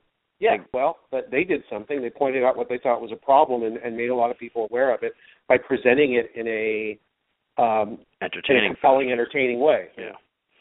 Yeah, no, I agree with that. That's for sure. Yeah. Know, Thin Blue Line did that. There- there's a few others. The thin blue line. Who yeah, made that was uh, that was uh, who's uh, Errol Morris, I think, did that. He, Yeah. he's- one of my favorite document. I, Kimball likes Errol Morris a lot too. Oh, I don't think I've ever seen it, but uh, Uh, Errol Morris, E R R O L, Errol, yeah, Errol Morris. there you go. He did Fog of War. He talked to um what's his name, uh, who was uh, Kennedy's. Uh, uh, yeah, I can't remember his name, but uh, Kennedy's Secretary of Defense. Um, oh God, I can't remember his name now. But uh, uh, um, uh, mixed race black guy. I can't remember his name. Damn it. Anyway, he talked to him, and that was an amazing documentary. It's just him talking. And he had another documentary um, called uh, Doctor Death about this guy that invented ways to uh, execute people Really? um, and, and sold these to different states for their death penalty. And then suddenly the guy, for some reason, got all involved in Holocaust denial, and then it, that blew up really huge, and he got Jesus. huge of trouble for it. It was it was a really good documentary if you ever get a chance. It's always the worst when you have a guest and then they then they end up being a, hol- a Holocaust denier. oh my God! No, Crazy. no, no. He was he was a uh, I don't know why he got involved in it, but apparently he, for some reason went to Germany. oh God! Yeah, got a got a sample like from one of the old uh, uh, concentration camp um, uh, gas chambers and said, "I did not find any traces of cyanide gas on here." It's like, what? did, did anybody just you know make the make the point that the thing is you know fifty, sixty years old? Oh my God! and maybe some of that stuff might have been worn away by now by being exposed to the elements. No, he's that, but that's, and he got in a huge amount of trouble. And I think he's Canadian, and the Canadian government, um, because I guess you can't say that in Canada, um, but the Canadian government actually imprisoned him for a while for for saying that. Well, yeah. Trying to think. Oh, Making of a Murder. Good move. It's a good show, folks. Check it out if you haven't seen it yet. It raises Yeah. a lot of uh questions. You know, it it it keeps you know to tie into the sort of theme of like year in review and sort of broad picture thing and all that. It's like it's like when did that come out? When was when was that first put uh, up on Netflix? Um, like December eighteenth. oh, okay, so it was really really recent. Okay, so it did it did sneak in under the wire on uh, at the end of. Uh, Yeah, yeah. But yeah, you or somebody or a few people are saying you got to watch this. Oh, everybody's talking about it now. A lot of people, I think, watched it over the holidays. I I did. Uh, I watched it over Christmas uh weekend. I thought it was amazing. So it's Yeah, outstanding. I like that kind of stuff too. I like those true crime things. Oh, I love them. I've I've liked them since I don't know how long, but I, yeah, I think almost everybody does. I used to be really into true crime stuff to the point where, um, I. Okay, now I've already mentioned. I have to say it. I actually had a um, John Wayne Gacy painting. Really? Yeah, when I was like 22 or 23, How'd you get that? I bought it. Was it expensive? I think it was like 300 bucks. Wow. Do you still have it? No, no, I sold it. Did it improve in value? Must have. It did, but the thing was that after a while, as I got older, I realized how how stupid, sick, and wrong it was for me to have that thing. Really? Interesting. Yeah, I mean, I finally I got to the point like, why do I even have this thing? This is stupid. This- I mean, people died horribly at his hands, and I've got a stupid painting by him. So um I sold it to some gallery owner because I- my car was I was poor at that point. My car, I you know, if I had a conscience, I should have just given it to somebody. Um, but it got it, it in a weird way. Um, it got my it got my car out of hock because I I had it I had insurance uh couldn't pay like the, I couldn't pay the deductible on my car that was in the shop that had been in an accident and Yeah. so I sold the painting to to a gallery owner. For, for actually not very much more than I paid for it, Oh. but I needed the money at the time. Yeah, so I think I got like four hundred and fifty dollars for it. I I don't know what he, I don't know what he did with it, but you know. I'm afraid to ask. Was it a was it a painting of a clown? Yes. Ooh, I love it. I love it. I'm sorry. I don't know if I'd want it in my home or anything, but it sounds so. I had it in my home, and it started to p- piss people off and freak them out. And after a while, I realized exactly why it was doing that because I got older and and more, and matured a bit, and thought, yeah, you're right. This is stupid. Actually, I should have burnt it. Yeah, well, it's it's just weird. It's just weird that uh yeah. How long ago was this? Like fifteen, twenty years ago? Yeah. Ah, okay. Yeah, cuz I bet you it was a long, long time. It was before I even it was before I even started doing the uh, Excluded Middle magazine and all that. It was Oh, like, so like 20 years ago. yeah, late '80s, early '90s. I got rid of it. I had it for like a year or two, something like that. So I actually didn't have it for a hell of a long time before I just thought that, that uh, it was probably not the thing to do. Um, Yeah, it's creepy. It, it's creepy. But well, you know, besides the creep factor, it's just you know wh- what am I doing with uh, you know owning it's- something basically built on the backs of a bunch of people that died horribly. Right, right. It's like you're celebrating. The only reason why the painting is of any value is because he was such a horror, you know, that he killed all these people and shit. So it's Yeah. like, what's the why are you celebrating that? You know? Yeah. Yeah. Yeah. It's very. Uh, yeah. Now, now everybody's listening to the show is going to think I'm a horrible person. Whatever. No, Any- no. I, I I brought it up, and I'm you know I, I I figured I better just come out and say what was going on. I I hope. uh I wonder what people are saying at this point. If I've learned anything about your fans, dude, it's that they're they're obsessed. So they'll. What? Yeah, I've noticed it here. I don't even want to say what some of them have said in the chat room because it's the obsession borders on harassment. Because when earlier when I I will say it actually because it's much like yeah, the painting. please do. I want to know. when I when I said earlier, do you have any questions? Does the folks in the chat room have any questions when we said all that? First question: Why does Greg go so long between Radio Misterioso downloads? A month between posts is too long. it is too long, and they're right. Um, I know, but it's like leave the man alone. Then the next one, Radio Misterioso starts basically at bedtime, so I usually miss out on the live show or fall asleep in the middle. I wish you would catch up with the editing and posting. There are a couple I really want to hear. That's two, well, that's two Allen different people. I just finished Allen Greenfield's interview today. I will post it tonight or tomorrow morning. Yeah.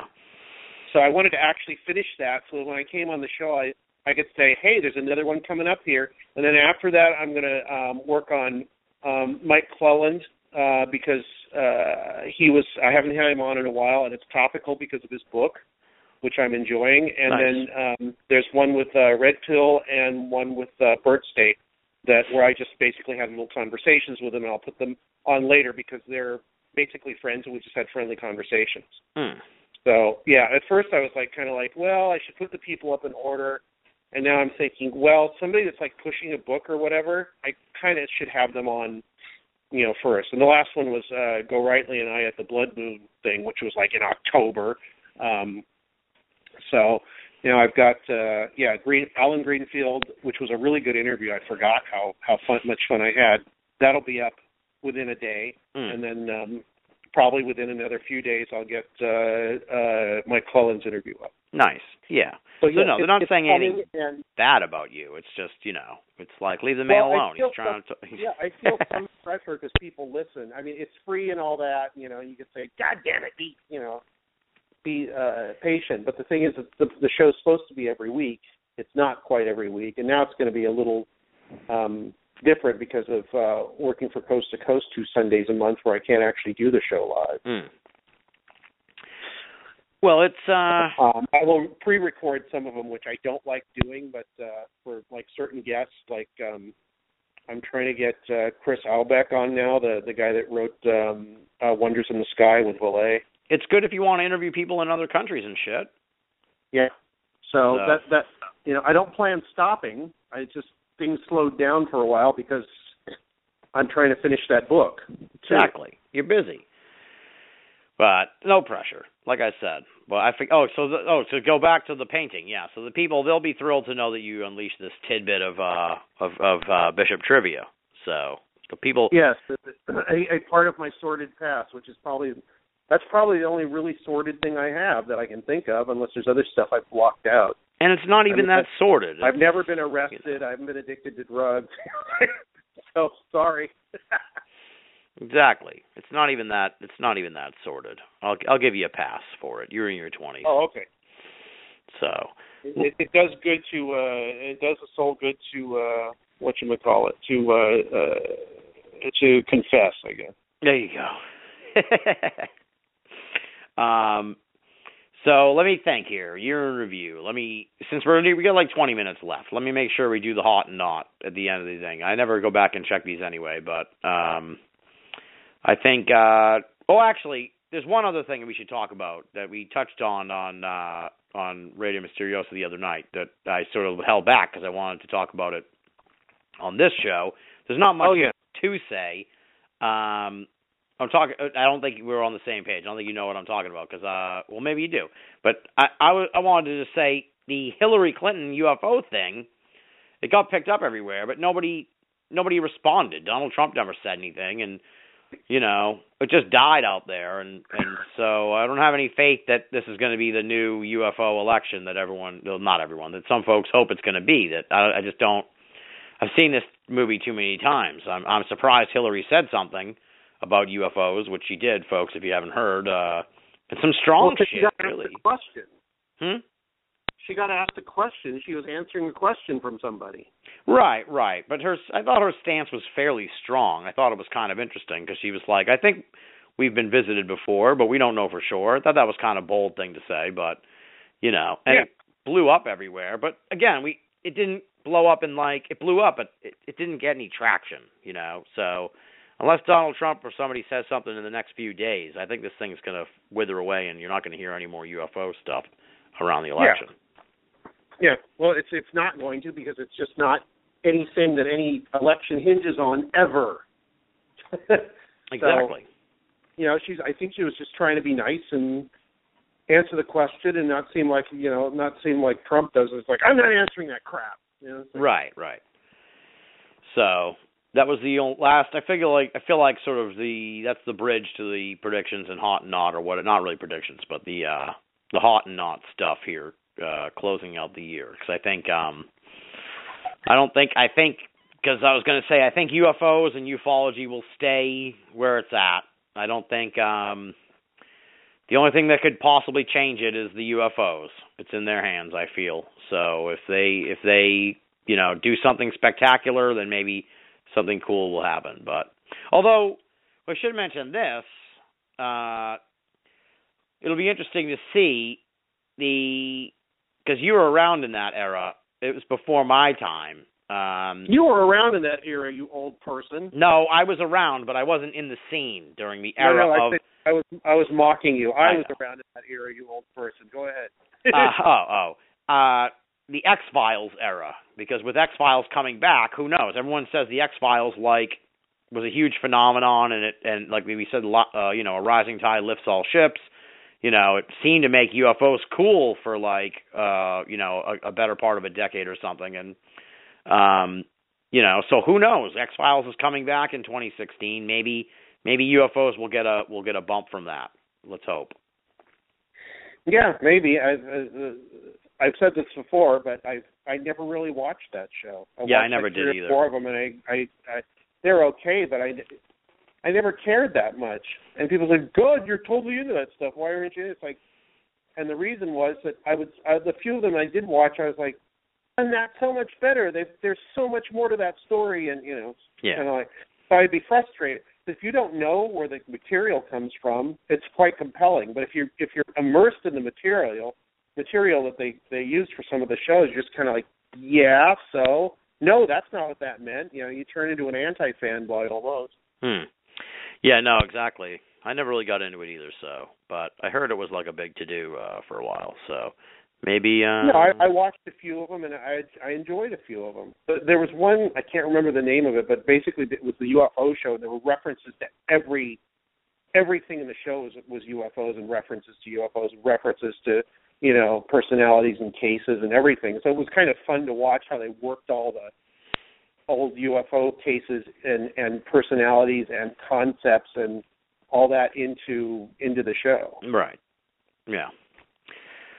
That's one of those where it's like I'd binge I'd binge watch it if it was like 13 episodes, but it's something like 70 or 80 or 90 episodes. Who the fuck has time for that? I don't have time. To, I don't have time to watch 90 episodes of anything.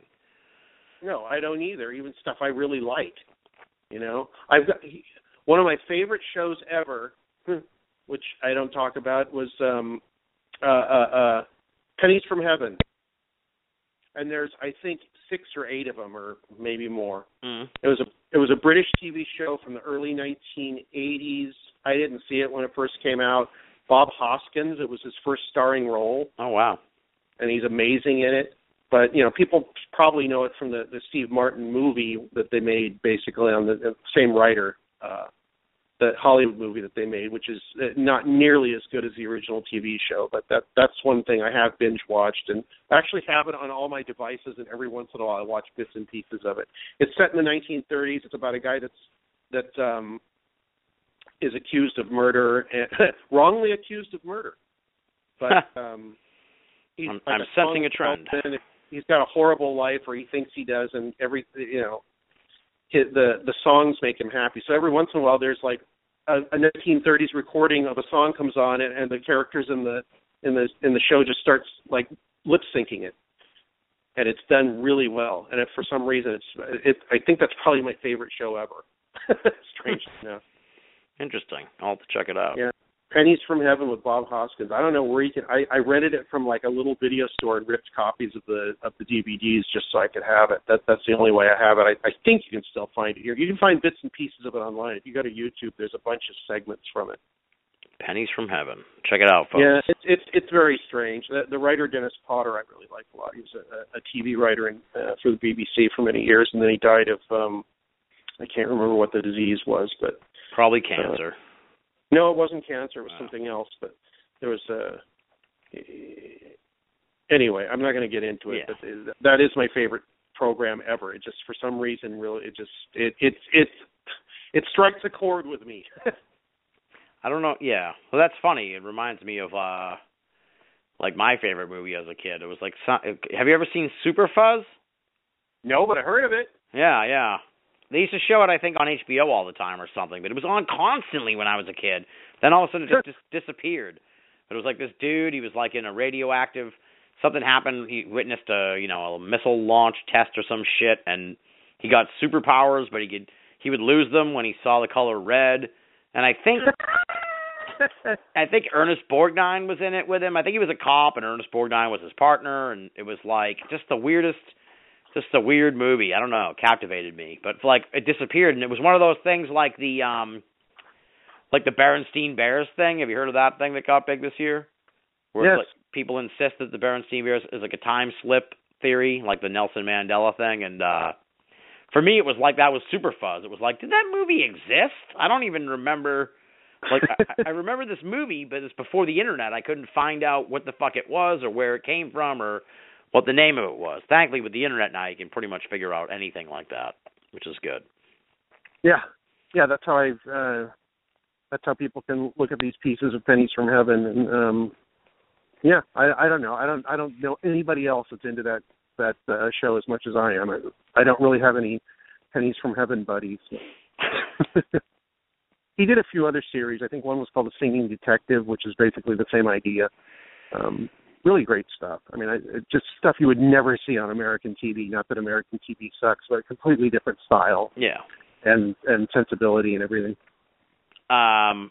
Okay. Oh yeah. So hot or not? So UFOs, unless the X Files makes it makes it popular again, uh, or unless a UFO does something crazy, I'm I'm I'm gonna say it's gonna be a cold year for UFOs. Uh, I think it's gonna be a good year for Bigfoot, um, but Yeah. maybe maybe more of the same. Um, I think we'll see more sort of like. I, I think the ghost thing is turning into su- just a supernatural thing. I think um Yeah. ghost is turning into like exorcisms, possessions, uh demon type shit and creepy dolls and just creep creepiness. Creepy creepy is the is the idea, I guess, is the is the is yeah, the maybe, vibe. or, or um, you know, on a, on a different note, maybe uh, a cult.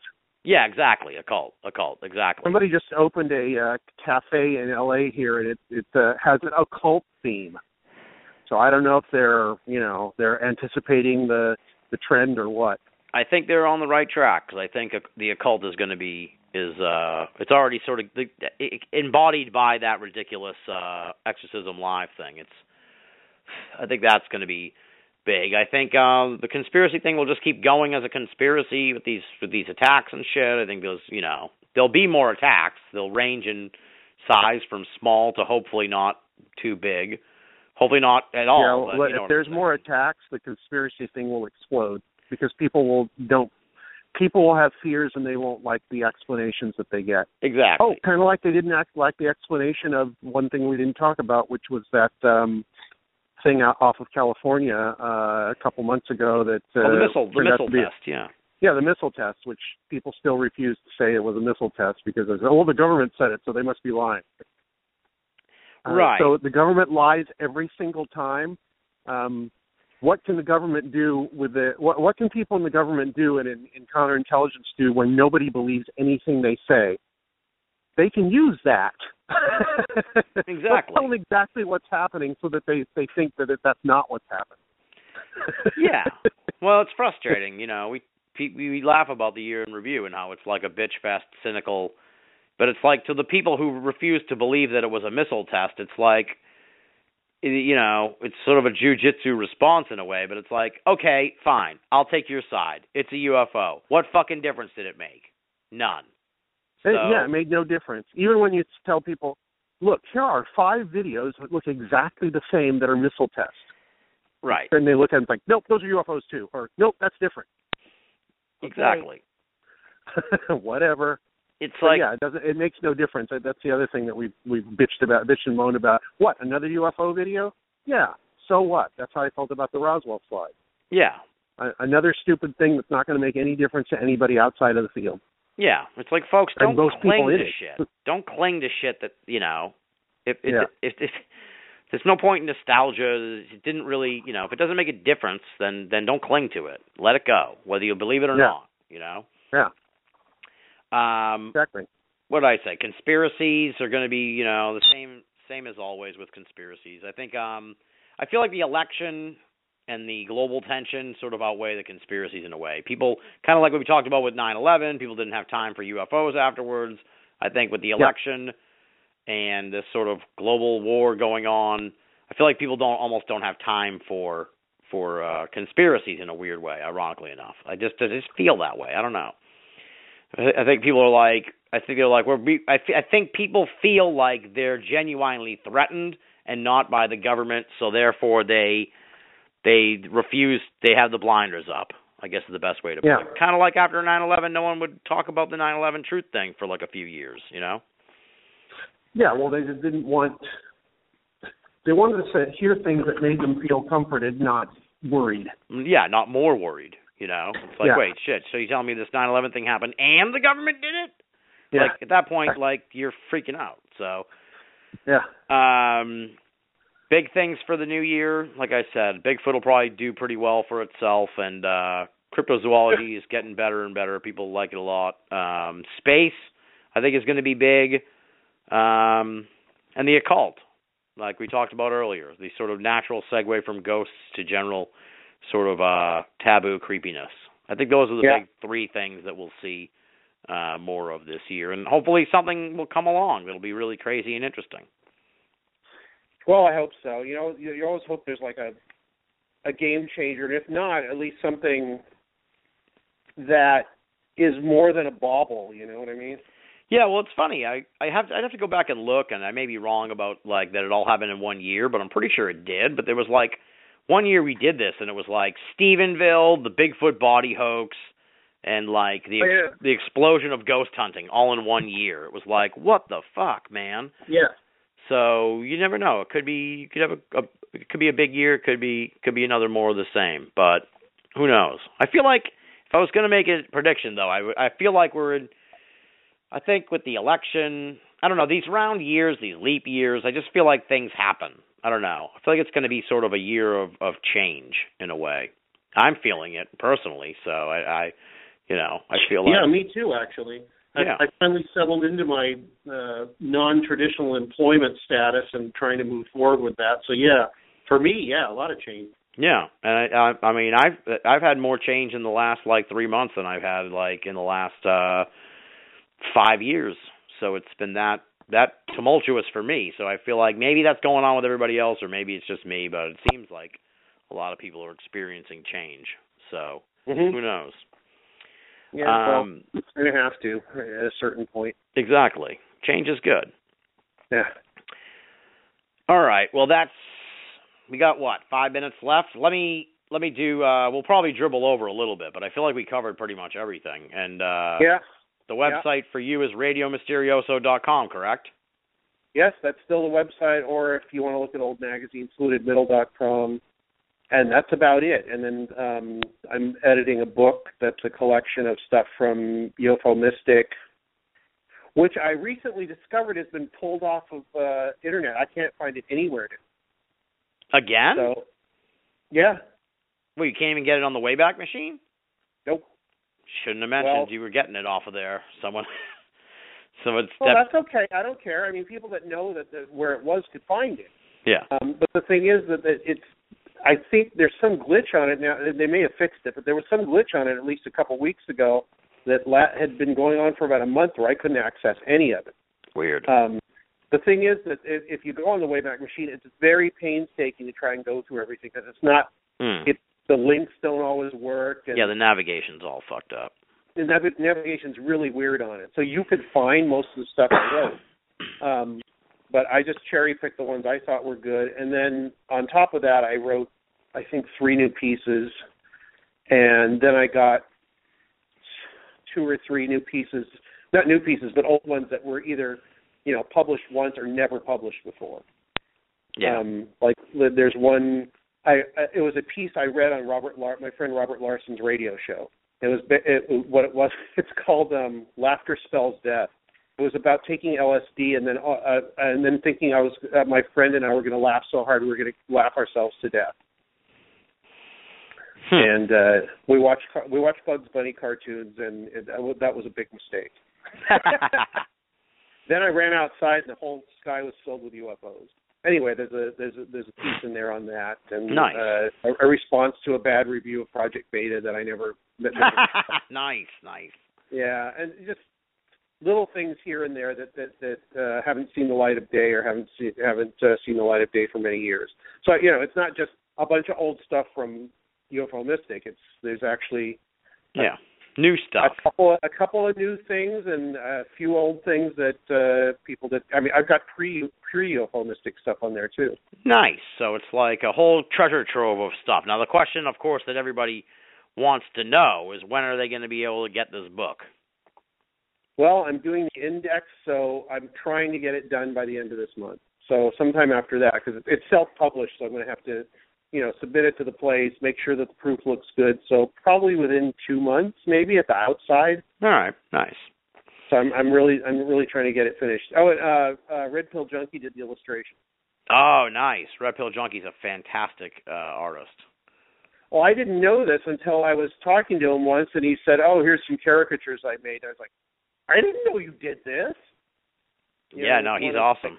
He's done a Yeah, whole Nick- shitload of mine on Nick my Facebook and me page. and I think uh Mac Tonnies and I said, You wanna do some illustrations for my book? So he said, Yeah. Well, that's uh, the he did a British wonder- lady.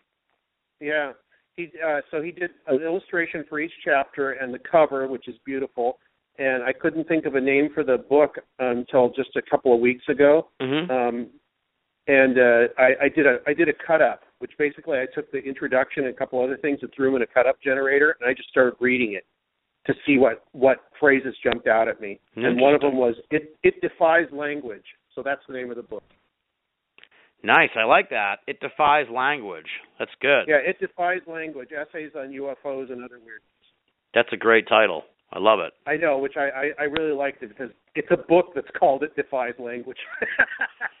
Yeah, it's very good. I like that a lot. I like that. I like that. Um, all right. Well, the British lady's going to count us off or kick us off in a minute. We're going to keep rolling just for like five minutes so I can give folks an update on what the hell's going on with uh, Binnall of America. Not much of an update, but at least uh, some kind of guidepost. Don't don't hang up, Greg, though. So. Uh, Okay. because you never know. So I might all of a sudden be like, ah, we never talked about Jared from Subway. So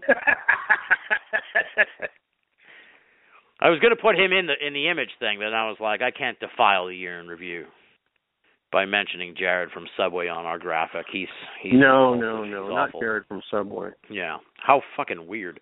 Um, if any, oh yeah, well, okay, well we're off the air now. Thanks to all the folks who tuned in live, and thanks for the folk to the folks in the chat room for bailing us out in the uh in the off time when things went down. Um, yeah, the only other thing that I kind of noticed, I guess, but it kind of goes more to like 2014, but it's just like scandals, celebrities. It's like this whole culture of like build somebody up and tear them down, and you know, it's like people just are just it, it just seems like it gets worse every year. You know, I mean, I it guess does, and I don't pay any attention to it whatsoever, and I never have. Maybe it has has something to do with me being a guy and the age I'm at, but I just I don't care. Hmm. Yeah. Well, I don't even know what's going on or who's involved in a scandal or anything really. I, I know about Jared from Subway, but um how could you other than that, you know, all I ever see once in a while is like, look at the crazy shit that happened in Florida again. Oh yeah, yeah, gotta love Florida. That's about all I see. I don't really, you know, there's like 400 links wherever you go. It's like, you know, what is Kim Kardashian doing this week with, you know, with her douche or something? Like, I never click on those things, or you know, who looks good in a bikini, and like, uh, yeah. No, no, no. Yeah. Well, I just, I, I, you know, I'm a victim of the uh of the news cycle, so I guess you need to get a, a lot of this shit. But, um, yeah. Well, I was gonna, I told you I was gonna give you a, a T-shirt that said clickbait on it. yeah, no kidding. Uh, um, well, that does it for the year in review, folks. Uh, welcome to 2016. Goodbye, 2015. Uh, this is probably the most. I, I say this every year, but I think this one takes the cake for the most haphazard year in review we've ever done. I, so I guess I'll segue now into a small update on things. I I've, I mentioned this like on the last few shows. Now it's my my life is chaos still. It's just absolutely chaotic. I'm sitting in a little tiny room that's not where we normally tape in all of America at a little tiny desk that's like made for a child and Yeah. uh in a freezing cold room and I haven't actually hosted a, a, a Binnall of America from where we traditionally host the show since the Eric Wallet episode back in like August or or September so uh Why? Why are you in this cold little room at a tiny desk? cuz my cuz my phone line got all messed up and I haven't had the time to figure Oh. out why my phone line only works in one room of the house.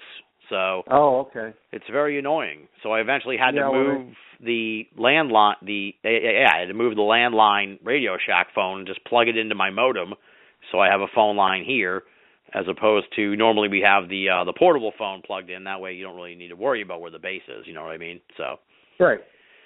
so that's the gist. Yeah, I, I had to move everything out in the other room for coast to coast because I can't keep my wife up at you know two, Yeah. three in the morning. But I'm working on a new home office, which should be done, uh, you know, by the end of the month, and hopefully by then uh, things will be a little more settled in, at least as far as like recording the show and everything, because it's such an inconvenience that it's that's part of it too, where I'm like, ah, uh, you know, well, you know, just kind of gets on my get brings me down. I guess good point way to put it. Um, and uh, I don't want to talk too much about what's going on in my life, I guess you could say, but I've got a new job. It's going really well. Folks will probably hear more about it, I hope. Uh, you know, in the weeks and months to come. It's uh it's taking up a lot of my time, but I'm really enjoying it and I'm having an absolute blast. And that's pretty much why Binnall of America has been slow uh, you know, since like Thanksgiving. But I expect this is episode 829, which means we wrap it up at 833. So we've got four shows left this season. So I hope and expect to. Uh, I really, actually, I think I pretty much have the the the final four already sort of lined up because I've been trying to schedule guests and stuff, but just haven't had the time to tape shows. So Mm-hmm. the gist of it is is I'd say probably over the next two months we'll wrap up season nine with the final four episodes of the season, and then uh, I'll have to you know make some kind of decision about what the deal is with season ten and uh, when season ten will start. I can almost assure you though, if I like, let's say I wrap up season nine on Valentine's Day, then there's a good chance that season ten won't premiere till like Fourth of July. Like I'm going to take a serious break here because uh, I like I like to be able to sort of have the wind in my sails or whatever that expression is, and I don't really like this start and stop, start and stop uh, style of doing the show. So I want to be able to uh, really have everything planned out before we push the snowball down the hill for season ten. But we still got four more shows in season nine, and they should be coming at you over the course of the next couple of months. That's the gist of it. And um, don't worry about me; I'm doing great. so Excellent. Yeah, I think that covers it. Um, let me just do the plugs. If you're listening to this, if you're still listening to this and you have no idea who we are and everything, um, I don't know what you're. I don't know why you're listening to this. Why are you even here? I, Yeah. um, but you can find more of this at Binnall of America. So head on over to uh, binnallofamerica.com, B I N N A L L of America.com. That's where you can find a ton more shows, a bunch with me and Greg uh, wrapping up the year, and a bunch with a whole bunch of other folks talking about all different kinds of topics in the world of paranormal. We're also on Facebook. Punch in Binnall of America, same spelling and all that good stuff. Like us on Facebook.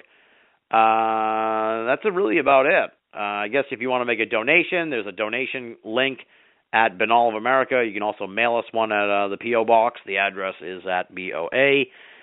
And uh, you know, in a sense, I, I you know I feel bad because we we've really kind of like hit the skids over the last couple of months, but in the greater sense of everything, folks, trust me, it's for the best. It's it's only going to get uh, bigger and better from here, and it's uh, really good. Good uh, good roads ahead, I guess you could say. I think I made that expression up, but there's good there's good roads ahead, as Tim Binnall once said. Um, so hang in there, and we'll and we'll we'll uh, we'll get you to those good roads. Don't worry about that. And thank you, you know, folks, for your support of the program. I I really do appreciate it. It's been a long, long ride, and uh, the ride will continue for quite some time. So thank you so much for your support. Thank you, Greg, for coming back on the show. Much appreciated, my friend. No problem. Anytime. I, uh, I hope I hope I can to remain interesting for years to come. At least be able to come back on the show. Absolutely, buddy. All right, folks. Uh, until next time, this is Tim Binnall. Thanking you for listening and signing off.